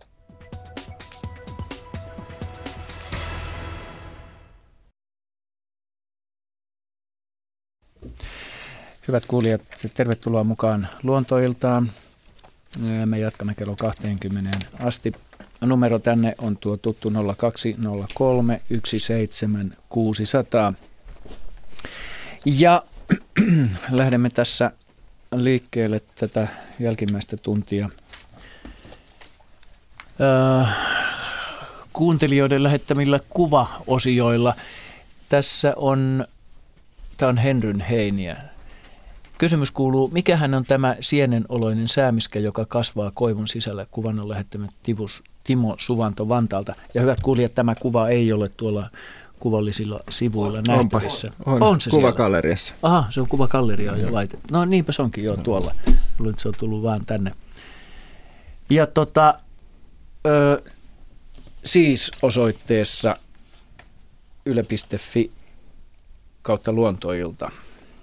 Ja tota, siinä on, sä voisit Henry, jos sä näit tämän kuvan, niin, niin kuvailla vähän, mitä tässä, tässä No siinä on aukastu jonkin verran tota koivun pintaa tuohta, joka tuohta otettu pois siitä ja sitten siinä näkyy semmoinen epämääräinen valkea massa, joka sen puuaineksen päälle kasvaa suoraan ja, ja, ja se on jokin sienilaji, joka lahottaa koivua, mikä on kasvattanut siihen tuuhean tai tiheän sienirihmastomassan. Et mikä laji se on, niin tuosta kuvasta ei pysty sanomaan, mutta se on koivua lahottava sieni ja koivulla on esimerkiksi useita kääpälajeja, jotka, jotka elää joko kuolella koivulla tai voivat myöskin elää elävällä koivulla, kun ne on loisia. Ja esimerkiksi taulakääpä on yksi sellainen sieni, mikä varmaan useimmat on nähnyt koivun rungolla ja, ja jonkin sienen sienirihmasta massaa siinä on. Mutta säämiskäistä ja aika hienon näköistä. Hienon näköinen on, joo. En mä, en mä ainakaan mitään pillejä siinä nähnyt. Joo. Hyvä. Kiitämme Timo, Timo Suvantoa Vantaalta kivasta kuvasta. Ja kun nyt kuvien makuun päästiin, niin otetaan te, tässä niin Arin ruutuun kuuluva havainto. Öö, Tämä ilmeisesti liittyy hetkinen, mä katson. Joo. Tässä on kala, se on tämä teksti on tässä ilmeisesti tähän liittyy. Joo, kyllä, kyllä se on. Joo, Tässä on kuvassa kala. Ja teksti kuuluu näin. Kalan tunnistus ei ole selvinnyt etsinnöistä huolimatta. Väri kuten kuhalla, siinä se onkin sulla päätteellä. Ei suomuja, pinta niljakas, lievästi limainen, pää ruma ja pelottava, pituus noin 30 senttiä, lihan väri punainen, on vielä mökkini pakastimessa. Kala oli tarttunut 35 millin siikaverkkoon keskipäijänteellä heinäkuun puolivälissä 2011. Ja tämän kuvan on lähettänyt Tapio Tanninen. Ja tämäkin kuva, hyvät, hyvät kuulijat, on nähtävissä siellä luontoillan kuvallisten kysymysten sivuilla yle.fi kautta luontoilta. Onpa julmetun näköinen ilme kyllä. Joo, se, se oli itse asiassa se sanallisesti aika hyvin kuvailtu, että minkä näköinen tämä kaala on. Ja vaikka tässä on että suomut on, niin kyllä sillä pienen pienet suomut on, mutta hyvin tuommoinen nahkamainen se Joo. pinta on. Tämä nyt ei ole mitenkään tyypillinen tämän lajin edustaja, koska tämä on tästä vänkkyräisestä selkäivästäkin jo päätellen niin viljelylaitoksen tuotosta, eli tämä on kasvanut nuoru, nuoruusvaiheensa ehkä pari vuotta kalaviljelylaitoksella ja sen jälkeen istutettu Päijänteeseen. En tiedä sitten, onko Päijänteeseen tarkoituksella istutettu nieriää vai onko se tullut vahingossa jonkun muun istukaslajin mukana. Taimentahan sinne myös istutetaan aika paljon ja joskus aikaisemmin istutettu muun muassa järvilohta. Mutta tässä on kyse kyllä nuoresta nieriästä. Se ei ollenkaan, ollenkaan niin kuin vastaa sitä kuvaa, mikä nieriöistä on yleensä esimerkiksi kalakirjoissa, että siinä on kuvattu usein sukukypsiä, hyvin värikkäitä yksilöitä. Tämä on tämmöinen nuori kala. Et nierien parhaat tuntomerkit on varsinkin täällä peräevässä valko- valkoiset etureunat, peräevän valkoinen etureuna ja muissakin evissä, mutta tästä nyt on aika haaleeksi mennyt jo tämä valkoinen reuna. Sitten tietysti rasva evä on yksi hyvä tuntumerkki, se on lohikala. Ja sitten tämä suuri suu, joka suupielet ulottuu tänne reilusti tänne silmän taakse. Mm. Mutta tämä, ja sitten viljelykalaksi tuntee myös siitä, että esimerkiksi tästä kiduskannesta on syöpynyt pala pois, että tämä ei ole täydellinen. Miksi se viljelyskalalla no, syöpyy auki? Niillä on, kun niitä kasvatetaan suhteettoman tai luonnottoman suurissa tiheyksissä, niin tota, ne kolhiintuu siellä, kolhivat toisiaan vasten ja sitten niille helposti tulee kaikenlaisia loisia ja ihosairauksia, jotka saattaa sitten varsinkin siinä ihan pienpoikasvaiheessa aiheuttaa tämmöisiä, tämmöisiä tota, vammoja. Mm. Tietysti niitä lääkitään myöskin niitä viljelykaloja, että mm. ne tota, pysyy sitten hengissä, mutta että tämä on aika tyypillinen tämmöinen niin kuin vi, vi, viljelyn kalan, tai sanotaan nyt siitä niin kuin huonosti onnistuneen viljelyn tulos. Aivan. Ja tuota, Päijänteessähän se nieriä ole alun, alkuperäinen laji, että sitä on Etelä-Suomessa ainoastaan tuolla Suur-Saimaan alueella. Joo. Sitä Saimaan iso nieriä. Siellähän se on erittäin uhanalainen tämä nieriä, Saimaan iso nieriä kanta. Joo. Hyvä. Ennen kuin otetaan seuraava soittaja, niin lyhyesti Henry haluaa kommentoida tätä vaaleanpunaista tuomi. Niin, kun mä luin uudestaan tämän kortin, niin tästä ei käy suoraan ilmi, että onko tämä sama tuomi ollut aiemmin valkokukkainen vai ei. Näin, näin muistaakseni itsekin kysyin siitä, että joo. siinä ei ole mainintaa ei, siitä. Ei mainita, että on olemassa viljeltyjä vaaleanpunakukkasia tuomia, joista käytetään nimeä rusotuomi, ja ne on pysyvästi punakukkasia tai vaaleanpunakukkasia. Että kannattaa katsoa ensi vuonna. Että onko, onko se, se niin kuin jalostettu tuomi? Koska kun, on, kun sä katsot tarkkaa sitä kuvaa, tai kun itse katsoin, niin jotenkin ne kukinnot, niissä kukinnoissa ne kukat on isommat kuin luonnonvaraisella niin suhteessa ka- lehtiin, eikö niin ole? Näyttää, joo. Ja että jos seuraa tätä samaa kasvia ensi vuonna, jos siinä on edelleen vaaleanpunaiset kukat, niin kyseessä on tuomen vaaleanpunakukkainen muoto, josta käytetään enemmän rusotuomi. Joo. Hyvä. No niin, sitten otamme seuraavan soittajan mukaan Simo Juhani Anttolasta. Hyvää iltaa. Hyvää iltaa. Mitenkäs siellä Anttolassa näin elokuinen kesäilta ottaa luonnistuakseen?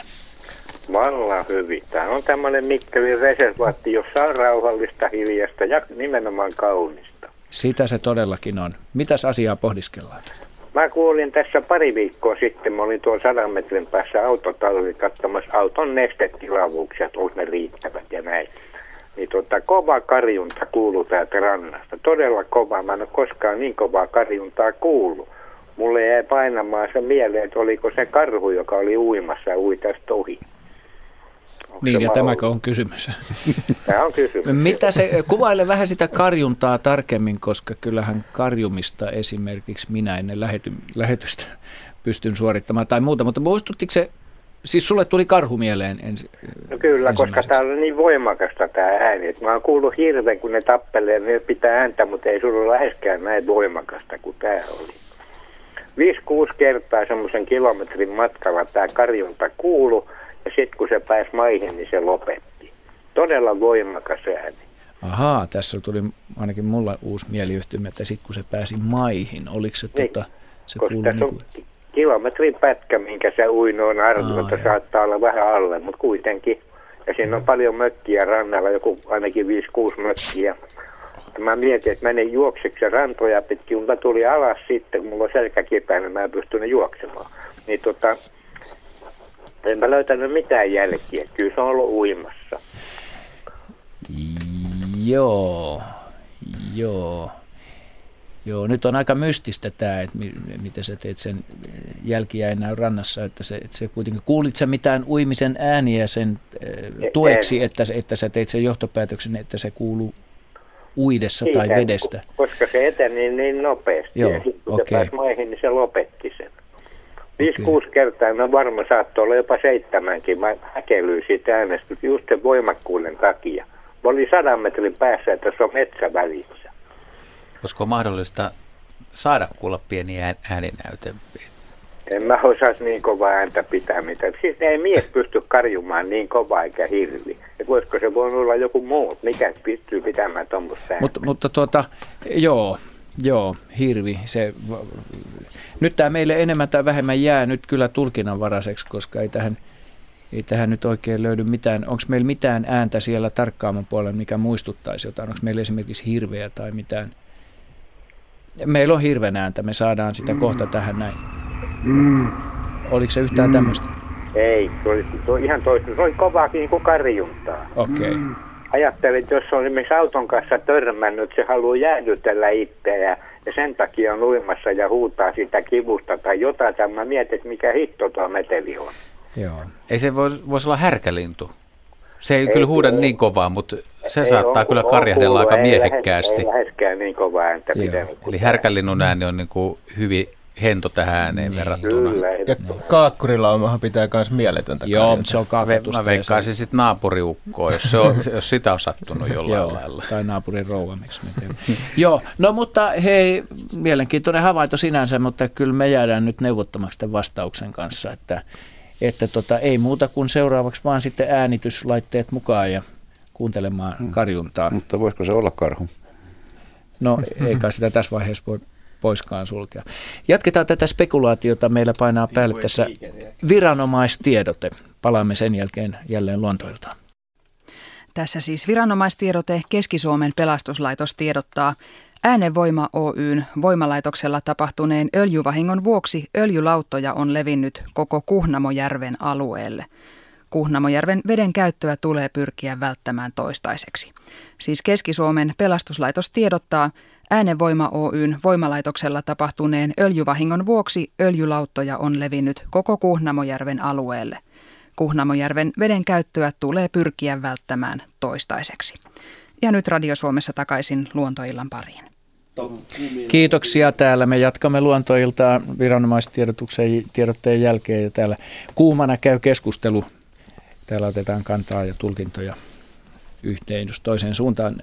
Tauno Vek on lähettänyt nimimerkillä monivuotinen sahuri kommentin ö, tähän haapaan ja sinne nousevaan hiekkakysymykseen. Savi nousee haapaan ja tylsyttää terät.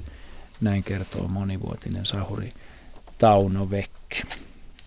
Henry puistelee päätään, minä nyökyttelen. Selvä. Täytyy tässä aina vähän opponoida, opponoidakin, jotta saadaan vähän keskustelua aikaiseksi. Otetaan seuraava soittaja Aino Björklund Tenholasta. Teenala. No, Hyvää ten, iltaa. Tenholasta, Tenholasta, Tenhola, hyvää iltaa täällä. Hyvää iltaa. Joo, suomenkielisenä, kun puhun Tenholasta. Niin, minä. Joo, niin. eli tämä on tätä nykyistä Raaseporia ja Länsi-Uuttamaata.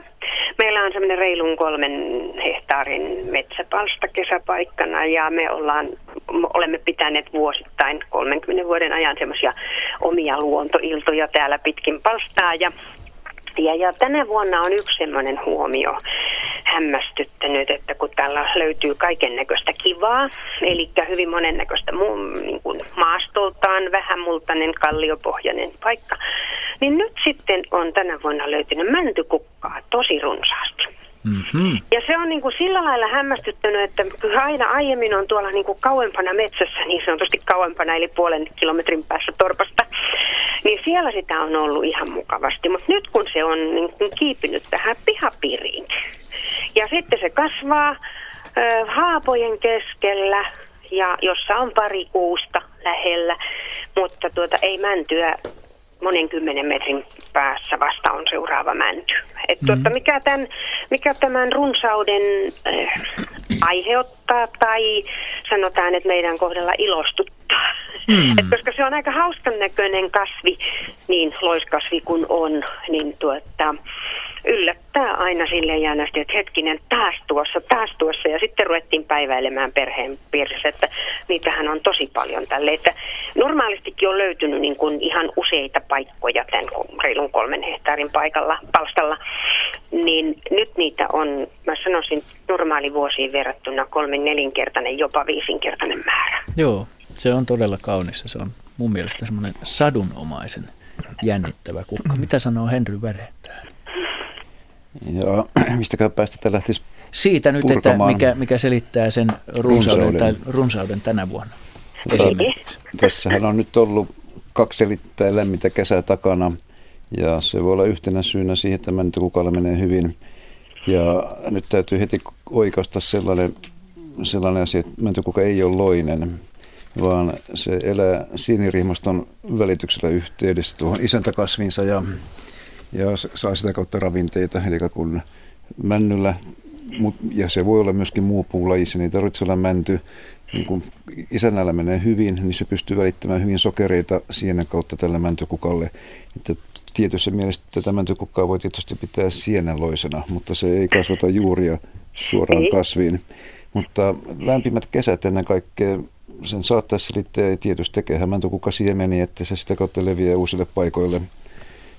Ja sitten on olemassa Suomessa kaksi mäntykukan rotua, joista toinen on enemmänkin lehdoissa, se on sanottu kaljumäntykukka, joka useimmin on näiden lehtipuiden kanssa. Ja, ja tiedän ainakin, että Hangossa kasvaa tätä kaljumäntökukkaa ja miksei se silloin voisi kasvaa Raaseporissakin yhtä hyvin, vaikka se on huomattavasti harvinaisempi kuin se tavallinen muoto.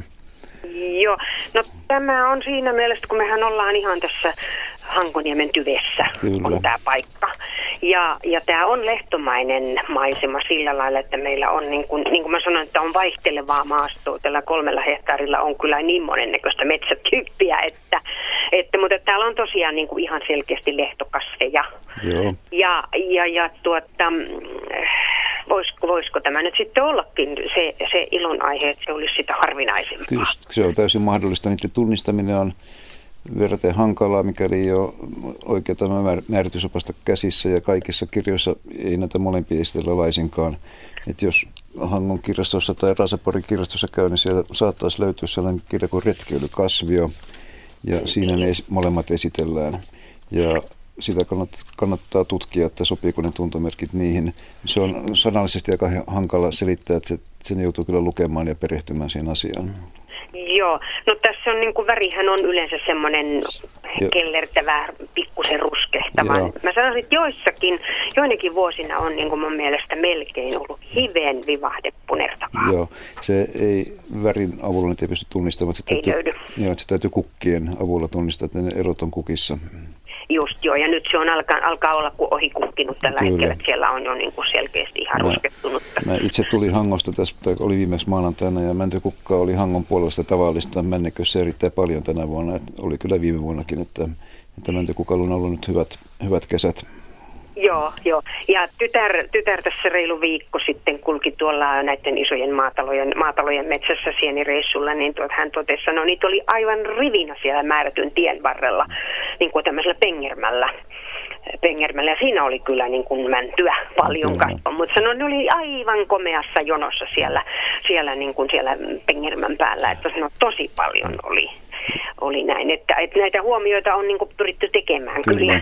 Ja se on tosi hauska kasvi.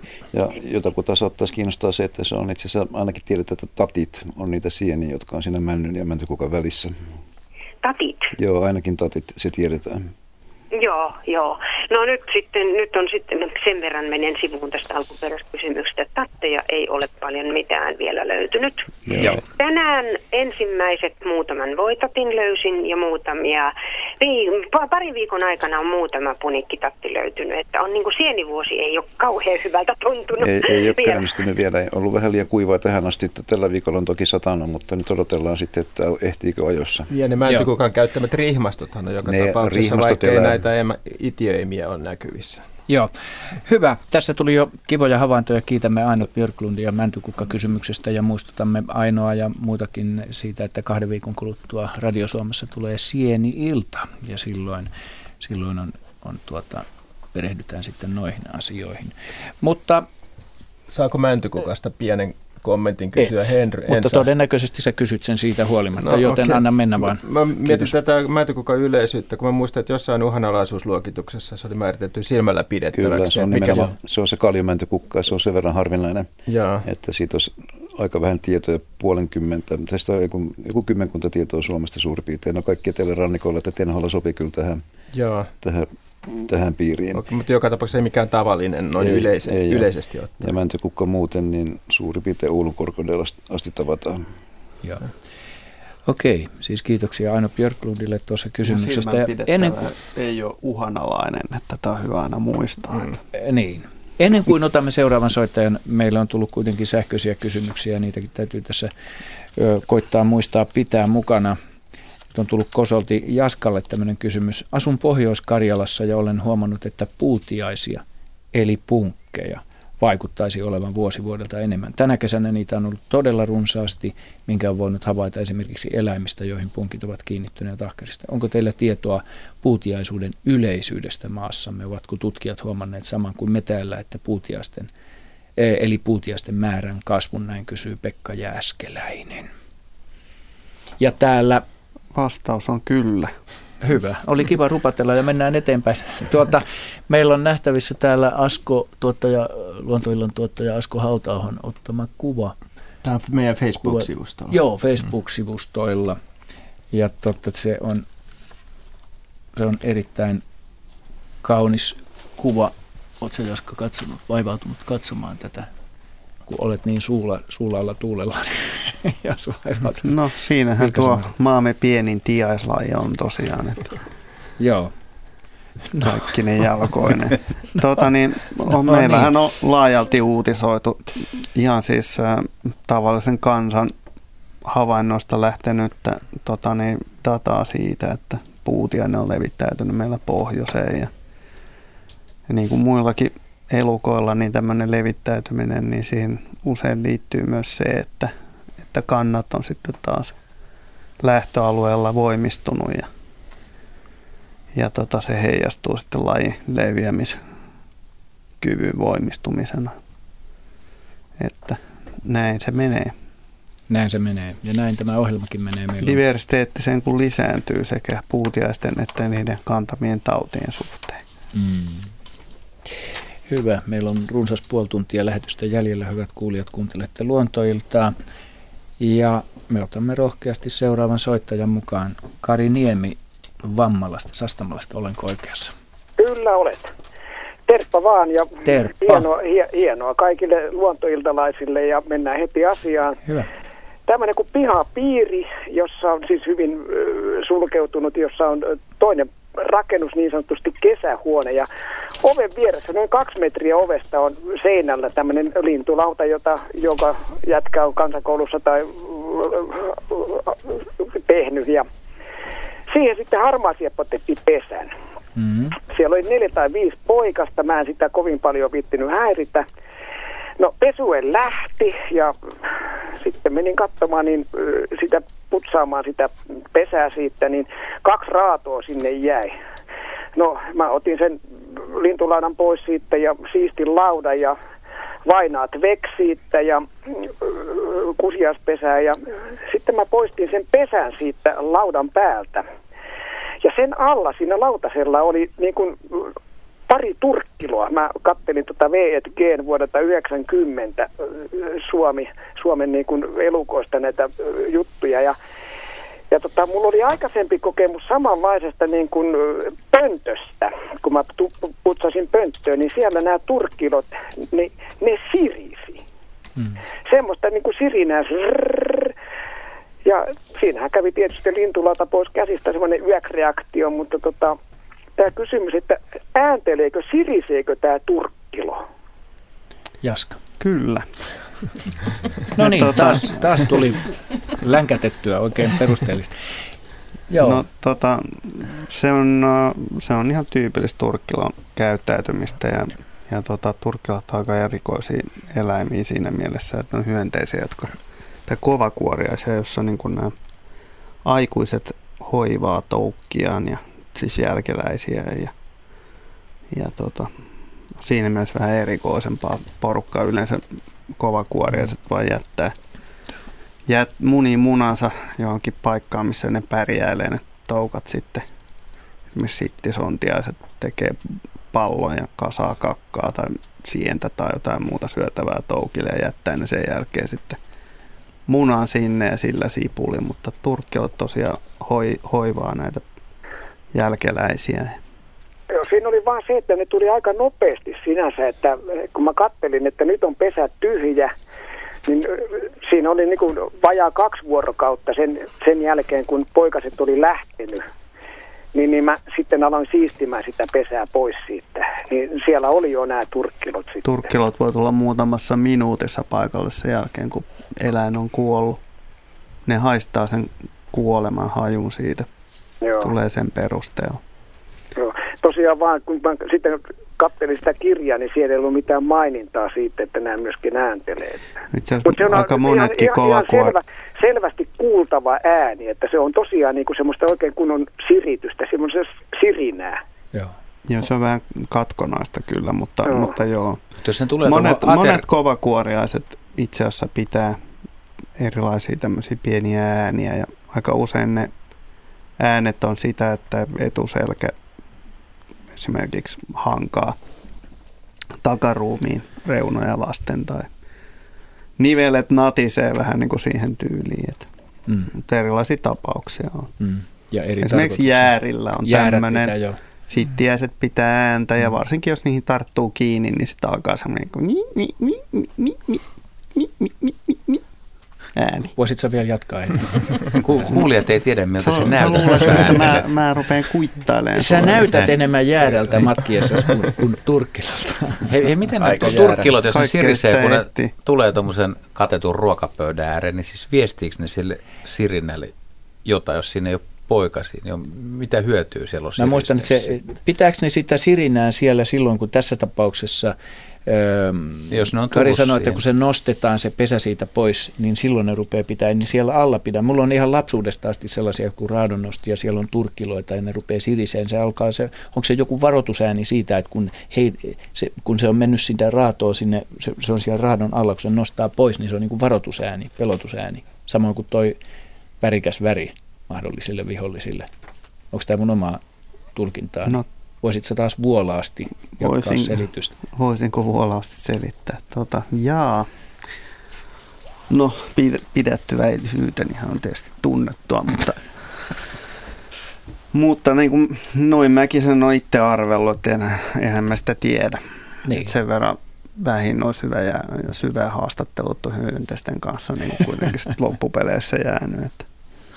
Mutta yleensä silloin, kun nämä siis ainakin muista kovakuoriaista ja myös turkkiloista, niin silloin kun ne hermostuu, niin silloin mm. sitä ainakin ääntä lähtee. No niin. Mutta, mutta en mä nyt välttämättä niin kuin pois sulle sitä, etteikö ne voi hermostua toisilleenkin, eli mm. käyttää sitä kommunikointia. Mm. Että. Me emme vaan kuule sitä sieltä raadon alta. No niin, kiitämme Kari Niemeä kivasta havainnosta. Mennään ohjelmassa eteenpäin. Ennen seuraavaa soittajaa otamme tähän kommentin. Monika Lart on äh, laittanut Helsingistä mm, on laittanut, antanut meille havainnon tähän huutomiskysymykseen. Järvellä uiva kiljuja saattoi olla supikoira. Mun mielestä me käytettiin karjumista tai puhuttiin karjumisesta ja kyllä supikoira kyllä kiljuu kyllä, mutta tota, kyllä se se karjumista sitten Voisiko se olla? Enemmän se rääkäsyltä niin. kuulostaa, että niin. ei mitään erehdy kyllä isoksi eläimeksi. Niin, ei, Mutta ei metsäkauris, metsäkauris on kyllä niin kuin, No kyllä.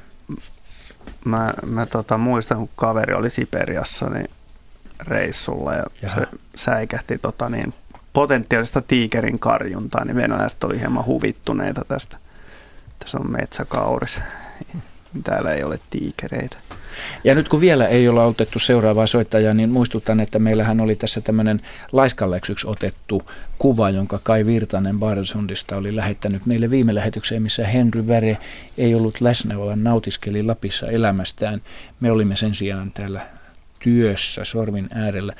Tässä äh, muistutan kuulijoita siitä, että tässä kuvassa on tämmöinen Kuvateksti kuuluu näin. Kukkapenkistä 18. kesäkuuta Laajasalosta löytyy tällaisia yhden kahden senttimetrin halkaisijalta olevia palloja, viisi palleron, viiden palleron ryhmä. Pallot ovat hyytelömäisiä ja olivat irrallaan rykelmänä maassa. Mitähän marmeladipalleroita nämä ovat? Ja Henry katsoi äsken tätä kuvaa tuolta päätteeltäkin ja, ja tota, Joo, e, e, mitä sata varmaan ei tietenkään koskaan pysty sanomaan. Nyt sanot. Nyt, nyt annetaan arvaus, ehkä se on kovin huonokaan. Koriste puut, niiden hedelmät on suurin piirtein tuota koko luokkaa ja voisin kuvitella, että Laajasalossa on koriste puita siellä sun täällä ja, ja tuohon marjaan, eli omenan hedelmään, niin on iskenyt sienitauti omenoissahan on puulla ja muilla omenalla on, on omenoita pilavia sieniä useitakin. Ja mä veikkaan, että tuossa nyt omena tai joku muu hedelmämarja, johon sieni on iskenyt ja pilannut sen rakenteen. Täällä on päätteellä myöskin Kai Virtasen lähettämä täydentävä kuva tekstillä lähetän muutaman lisäkuvan Ha, niistä. Tulepas katsomaan. Hyytelömäisistä palleroista, jotka tunnistettiin smäidäksi, mutta puheenjohtaja lupasi palata vielä tarkempaan rotumäärityksen seuraavassa no, lähetyksessä. Ja tässä niitä nyt on maassa. Eli tukeeko tämä nyt tuota äskeistä vastausta tämä? Sanotaan näinpä, että se ei poissulle sitä. Hyvä näin, no niin. Mutta, mutta kyllähän Mä luulen, että useimmat on nähnyt omenaissa, mutta ei omena rupea, vaan semmoista, mikä tekee muumiotautia omenaan ja pilattu turveellisen rakenteen, että lähdetään tästä. Smäidä, mikä smäidä. Smäidä, mikä smäidä. No niin, hyvä. Meillä on runsas 20 minuuttia lähetystä jäljellä ja otetaan seuraava soittaja. Soitto tulee Sipoon rannasta ja Kempä siellä soittelee. No itse asiassa soittelu on Jussu, Jussi Kesonen, hyvää iltaa. Hyvää iltaa. Voittelen tätä Helsingin silmäklinikalta ja tässä meitä okay. ukkoja kahdessa petissä kuuntelua luonto-ohjelmaa ja mullakin on mole, molemmat silmät ihan sokkeena, mutta tuo, tuo viehettävä hoitaja näppäli tämän numero. Mulla olisi itse asiassa kaksi, neljäkin kysymystä, mutta kun kaksi sopi esittää, niin, niin tuota, ensimmäinen kun nyt sijoittuu tuonne Pielavelle Pörsänmäen maisemiin, mökki nuopuri sanoi, että hän on, hänen isänsä on aikanaan istuttanut meidän kompostiin kastematoja, siis tämmöisiä isoja kastelieroja, ei mitään onkimatoja. Ja tuota, minä en uskalla epäillä, että olisiko pitäneekö paikkansa, vaan pitää kysyä sitä, että voiko niitä siirtää tuolta, tuolta melko monen kilometrin päästä niin kuin sitten oman kompostiin ja eleleekö ne siinä sitten useampia vuosia. Sitten toinen kysymys sijoittuu tuohon Sipoonlahden rantaan, kun poikani Konsta ja minä oltiin siinä onkimassa kuukausi sitten ja tuli kolmo, kolmi piikkejä. Mm-hmm. Ja, ja kymmenen, kymmenestä kolmipiikistä kaksi oli semmoisia niin kuin akvariokaloja. Niillä oli turkoisit silmät ja kyleet hohteli niin kuin ihan niin kuin sateenkaaren väreissä. Ne oli niin kuin aivan erilaisia kuin nämä muut. Ja kysymys kuuluu, että onko näillä saasteilla, saasteilla sitten jotain tekemistä. Ja sitten nämä muut kysymykset liittyy virroja tuonne meidän mökin saunan lauteen. Ja, no mennään näihin kahteen, kahteen kysymykseen ja annetaanpas tota, annetaanko me Arille tässä puheenvuoro? Vai kuka sen nyt suostuu no, mä, no, mä voin vastata ne madot. No, niin. no niin. Joo, no aloitat sä madoista, niin Mähän, aloita. Mikä, ettei uskota rehellisen savonmiehen vastaukset. Jos se on kerran sinne istuttanut, niin kyllä se kai ne on sinne istuttanut, mutta todennäköisesti niitä on ollut kyllä lähiseudulla ihan muutenkin, mutta sehän ei tietenkään niiden istuttamista tota niin, estä. Ja, ja tota, madot, madot kulkee aika pitkiä matkoja ihan itsekseenkin, mutta, mutta ne sitten aggregoituu sopiviin paikkoihin, että se saattaa näyttää siltä, että niitä ole, ole seutukunnalla. Mutta siis mitä ne tekee? A- aggregoituu, eli siis kun on hyvä tarkoittaa? paikka, niin ne, niitä on siellä hieman... Kasaantuu. Kasaantuu, okei okay, mm. joo. Niin, Kiitos. fiksusti käyttävät resursseja kunnolla siellä, missä niitä on ja välttävät harhailua toisaalla. Joo. Niin. Ja, ja sitten Fisuista kolmi, sitten. No, mado, mad, madoista tai yli, ylipäätään niin kuin luonnonvaraisten eläinten tai kasvien siirtämisestä ja istuttamisesta sanoisin sen verran, että koko raati varmaan allekirjoittaa saman, että emme suosittele. Emme. Luonnonvaraisten eliöiden siirtämistä. Ei mielellään. Ja kaloista sen verran, että tota, nämä tosiaan on ollut kolmipiikkejä, mitä Sipolahden rannasta on tullut, ja sitten nämä kirjavat sinisilmäiset, punavatsaiset, säihkyvät jalokivet, ne on ollut koiraita. Hmm. Ja nimenomaan kutuasuisia koiraita, että juuri alkukesästä nämä koiraat on hyvinkin värikkäitä, ne yrittää tällä kauneudellaan herättää naaraiden huomiota päinvastoin kuin ihmisten maailmassa. Siis nämä sukupuoliroolit on päinvastoin. Ja tota, en ota kantaa. Joo. Juha. Kyllä, ei, niin. no, kyllä, kyllä tämä kolmipiikki ansaitsee vielä pienen Lisä. miesvaltaisessa joukossa niin. keskustelu, että Ari voisi varmaan jatkaa, että se on kumminkin yksinhuoltaja ja huolehtii poikasista ja mm. tekee kyllä paljon, että siinä on aika erikoinen ja jännittävä toi on, on, ja sitä paitsi yhdellä koiraalla, niin se, se ensinnäkin se rakentaa pesän kasviaineksista sinne mm. pohjaan, mm. semmoisen pallomaisen pesän. Ja sitten se tota, tällä värikkyydellään ja erilaisilla houkuttelevilla tanssahdus, tanssahdusliikkeillä, niin houkuttelee sitten kutevia naaraita sinne pesään. Jopa kymmenkunta, ei tietenkään yhtä aikaa, vaan siis jokainen naaras käy siellä erikseen ja mäti hedelmöitetään ja sitten tällä kymmen piikki tai kolmen piikki naaraalla, niin silloin on varsin vähän sitä mätiä tähän kalan kokoon verrattuna, ne on suuria, mutta jos siellä käy kymmenenkin naarasta siellä yhdessä pesässä, niin siellä saattaa olla kolmisen sataa munaa tällä poikasella, po, po, uroksella hoidettavana. Ja se tosiaan le, leyhyttelee tuoretta vettä niille munille ja poistaa kuolleet munat, vahtii, ajaa ahvenet pois ja sitten hoitaa vielä näitä kuoriutuneita poikasia varsin pitkään, keräilee niitä sinne pesään ja suoraan sanoen nääntyy tässä tehtävässä. Mm. Mm. Ja sen takia yleensä kolmepiikkikoiraat, niin ne ei enää toista kutuvuotta näe, vaan ne kuolee sitten tämän ensimmäisen kesän jälkeen pois. Näin. Okei, tämä asia tuli käsiteltyä. Kiitämme Jussi Kesosta ja, ja toivotamme oikein kivaa loppukesää. Hyvät kuulijat, otetaan tähän väliin Porvoon maalaiskunnasta tullut kommentti tähän haapa- ja hiekkakysymykseen. Puuseppä Lind kertoo, että haapa rikastaa maaperästä alkuainetta numero 14, eli kivi- tai metallipiitä. Mitä sanoo tähän sitten Henry? Henry ei sano mitään, vaan nyökyttelee. Tuohon mä voisin uskoakin, että se Joo. tulee liukoisena pieni, pieninä yhdisteenä ja sitten se kasaantuu sinne. Että toi kuulostaa niin hyvältä selitykseltä. Kiteytyy Kiteytynyt sinne. sinne sisälle, mutta hiekkana tai savena se ei sitä ota. Hyvä. Ennen kuin otamme seuraamaan soittaa, niin otetaan tähän yksi, yksi tuota, tämmöinen sähköinen kysymys, joka, joka ilmeisesti menee Katjalle. Katja on joutunut olemaan tässä aika, saanut olla aika hiljaa. Sopuli-asiaa kirjoittaa Liisa Salonen. Olimme lomailemassa elokuun alussa Inarin Muddusjärvellä sopuleita uimassa keskellä isoa järvenselkää ja muutamilta oli loppuneet voimat kai kesken, koska rantaan oli ajautunut kuolleita yksilöitä kymmenkunta. Onko se nyt sitä paljon odotettua vaellusta. Puolen tunnin aikana näin noin kymmenen sopulia uivan rantaa ja melko nopeastikin ne matkan taittoivat.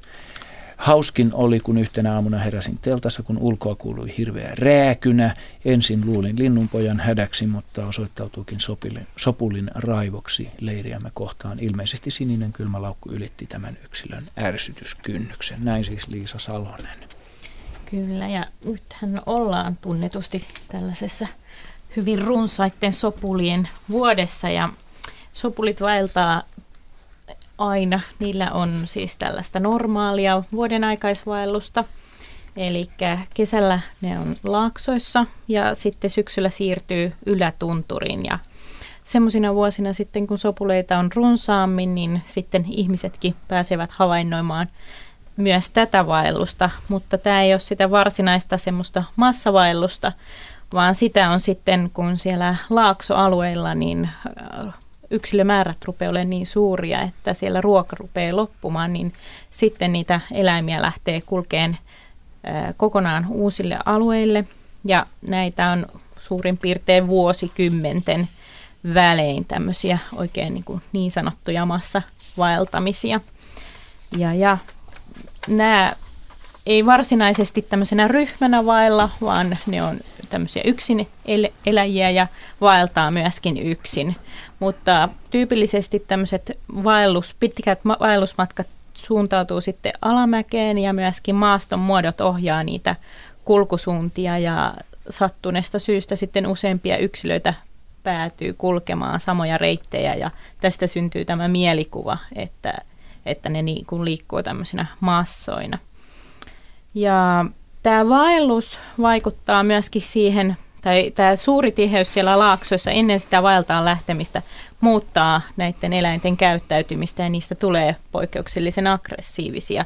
Ja silloin ne ei myöskään äh, siedä toisia sopuleita lähellänsä, että, että tämmöinen rääkyvä sopuli niin on, on todellakin vaeltamassa oleva yksilö, joka, joka sitten se aggressiivisuus kohdistuu sekä oman lajin yksilöihin että myöskin muihin lajeihin ja jopa elottomiin esineisiin.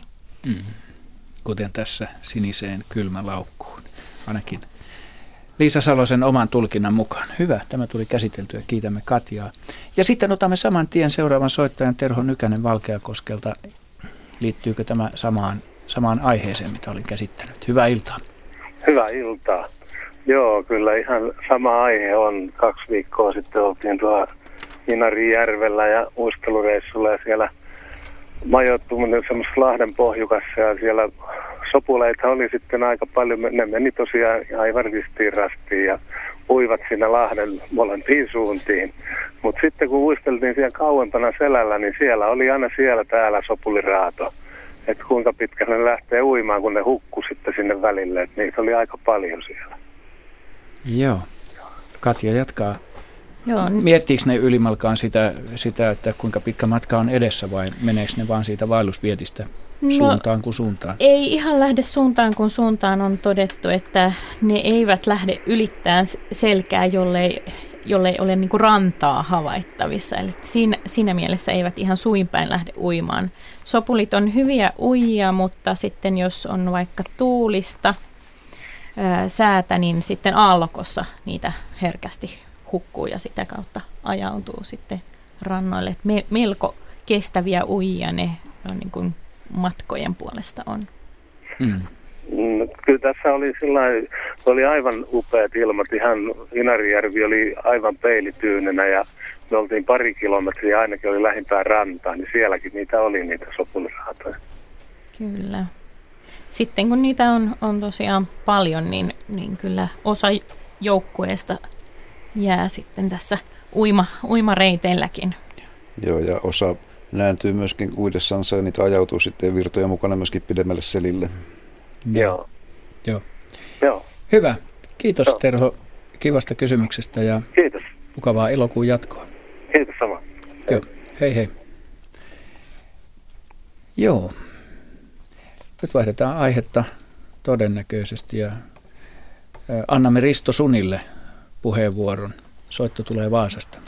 Terve Risto. No terve, terve. Vaihdettiinko aihetta vai jatketaanko sopuleilla? Ei, ei, ei jatketa. Mennään lintuihin. Kun tota, mua ihmetetti tuossa viime viikonloppuna, kävin, käytiin vaimon kanssa kaupassa ja tuota, mä jäin sitten autoon parkkipaikalle ja mulla on kiikari autossa pikkusen lintuja seuralle muutenkin, niin siinä oli kurtturuusupuskia ja siinä oli lintuja. Sitten mä ajattelin, että onko nämä tuota, viherpeipot tullut, tullut syömään niitä marjoja, mutta mä katsoin kiikarilla, niin siellä oli muutama varpunen, jotka selvästi niin kuin söi kukaan terälehtiä.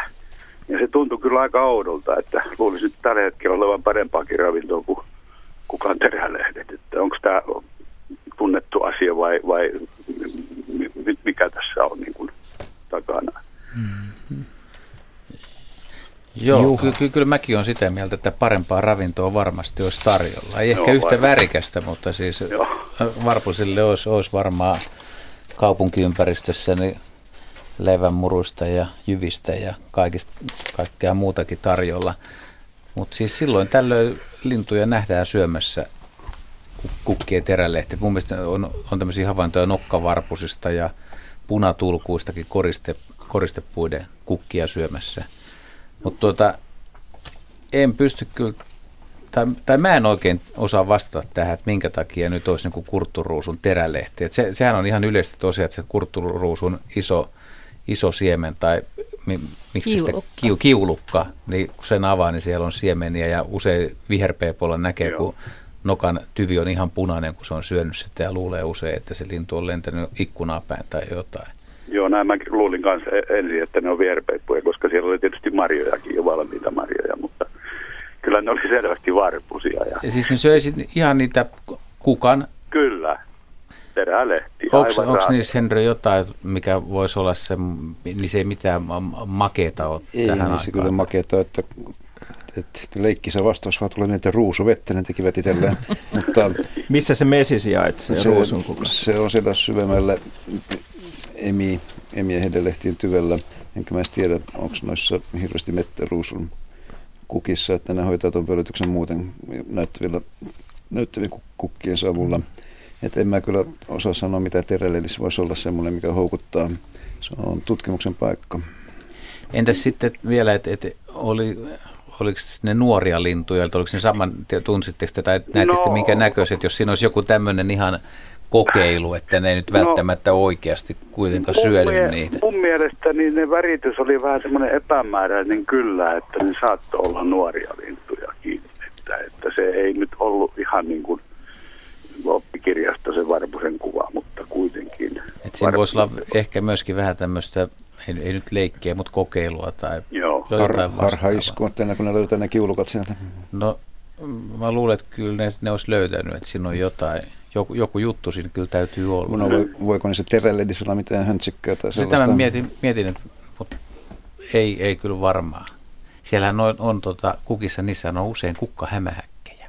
Hmm. Mut Mitä jos ne niin... maistui hyvältä, vaikka mm, niin se mitään ravintoa ollutkaan?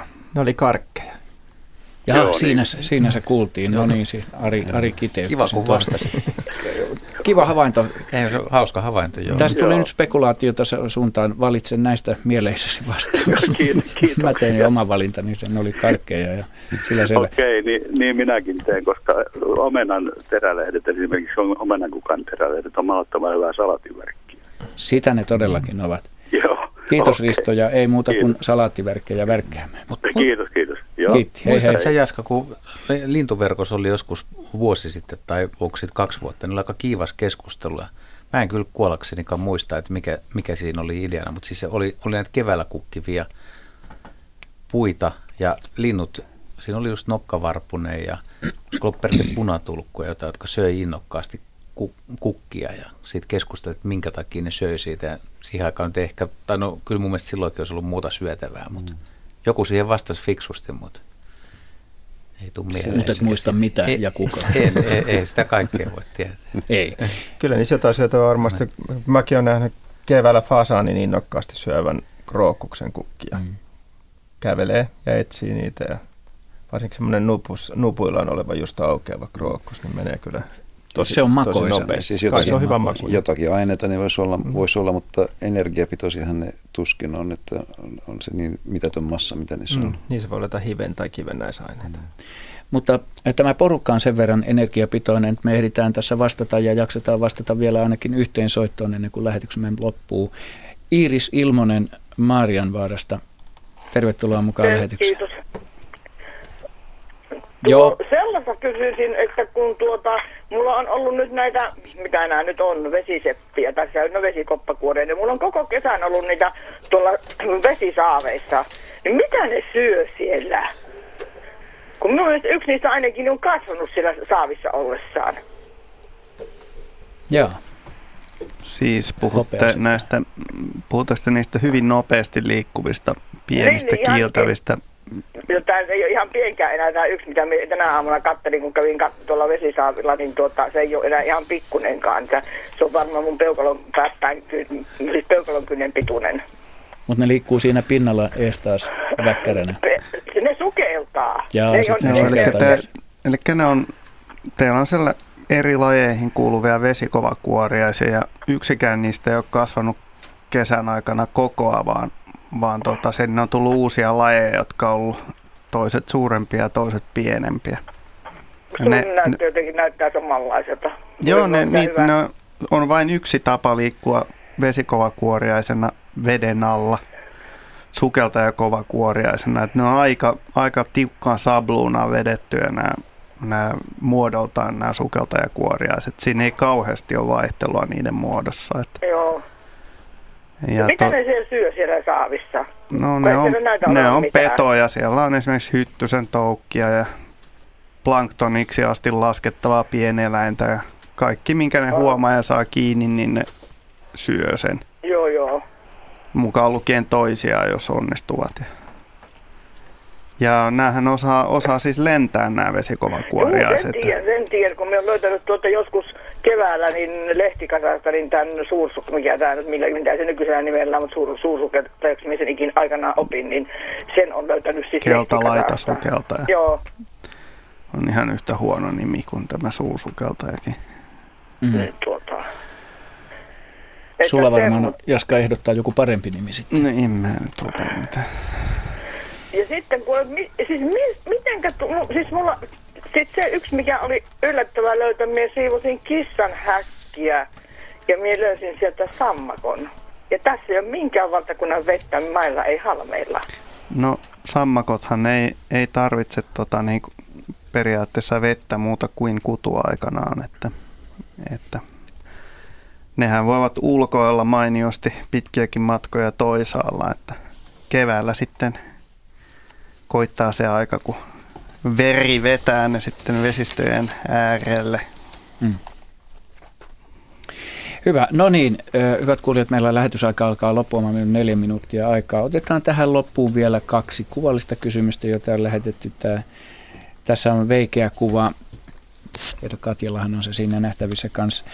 Tän on lähettänyt Anna-Leena Lehtola ja tekstissä sanotaan näin, isossa kyrössä Pohjanmaalla on tällainen kaveri pihapiirissä ollut jo pari kesää. Siis tässä kuvassa on valkoinen orava. Tästä kuvasta ei näy kukaan värittänyt, onko se albino, mutta todennäköisesti. Onko tämä yleistä vai harvinainen laatuaan? Pitääkö paikkaansa, että normioravat hylkivät tällaista valkoista yksilöä, koska pihapiirissä olevat kolme normioravaa sitaateissa ovat yhdessä, mutta tämä on yksi. Jaha, no vastataan ensin, että täydellinen albinismi, eli tämmöinen varustettuna punaisilla tai aivan vaalean sinisillä silmillä, riippuen vähän eläinlajeista, niin se on tosi harvinaista, että mm. tämä on tämmöinen peittyvä ä, ominaisuus, joka pitää molemmilta vanhemmilta tai ä, emoilta periä, jotta se, se niin tulee esille. Ja tota, ö, vai hylkiikö valkoista yksilöä? No orava ei varsinaisesti ole sosiaalinen eläin, eli ne ei välttämättä tämmöisiä kaveraa toistensa kesken, mutta saattaa ryhmissä ruokailla. Että onhan mahdollista, että ne kolme yhdessä esiintyvää on vaikka samasta poikuesta olevia. Eikä. Mutta tota, ainakin lintujen puolelta tiedetään, että siellä, siellä esiintyy tämmöistä hy- hylkimistä, vai miten ihan? Joo, ei ne varmaan ihan yhtä hyvässä iskussa ole kuin normaali värinen. Ja sitten tämä saalistuspaine, mikä on ehkä mielenkiintoisempi, mutta mulla tuli mieleen niin hassu juttu, että miten sitten talvella, kun tuolla on aika hyvä suojaväri, niin miten se selvii talvesta, jos se pysyy vain lämpö tuossa karvotuksessa? No talvesta voi varmaan sellaisena selvitä, selvitä hyvinkin, mutta usein tähän täydelliseen albinismiin liittyy semmoinen ää, niin kuin nä- näkökykyyn olevia ongelmia, että se näkee huomattavasti heikommin, että se on tämmöisiä kehityshäiriöitä silmän rakenteessa. Mm. Hyvät kuulijat, Luontoilta elokuun osalta alkaa lähestyä loppuaan ja me kiitämme erittäin vilkkaasta osanotosta. Soittoja on tullut runsaasti, sähköpostia myöskin kiitettävästi. Meillä jäi yksi kuvallinen kysymys, mikä oli tarkoitus käsitellä tässä ohjelmassa. Jätetään se seuraavaan kertaan ja seuraava kertahan meillä Luontoilta lähetys tulee syyskuun 14. päivä ja lähetysaika on silloin tämä sama 18.06-20. Ja kiitämme raatilaisia ja meidän noviisia Katja Holmalaa mukavasta ja asiantuntevasta osanotosta. Ja toivotamme minäkin koko aktiivisen raadin puolesta erittäin lämmintä ja kivaa elokuun jatketta kuulijoille. Hyvää kesän jatkoa. Kiitos.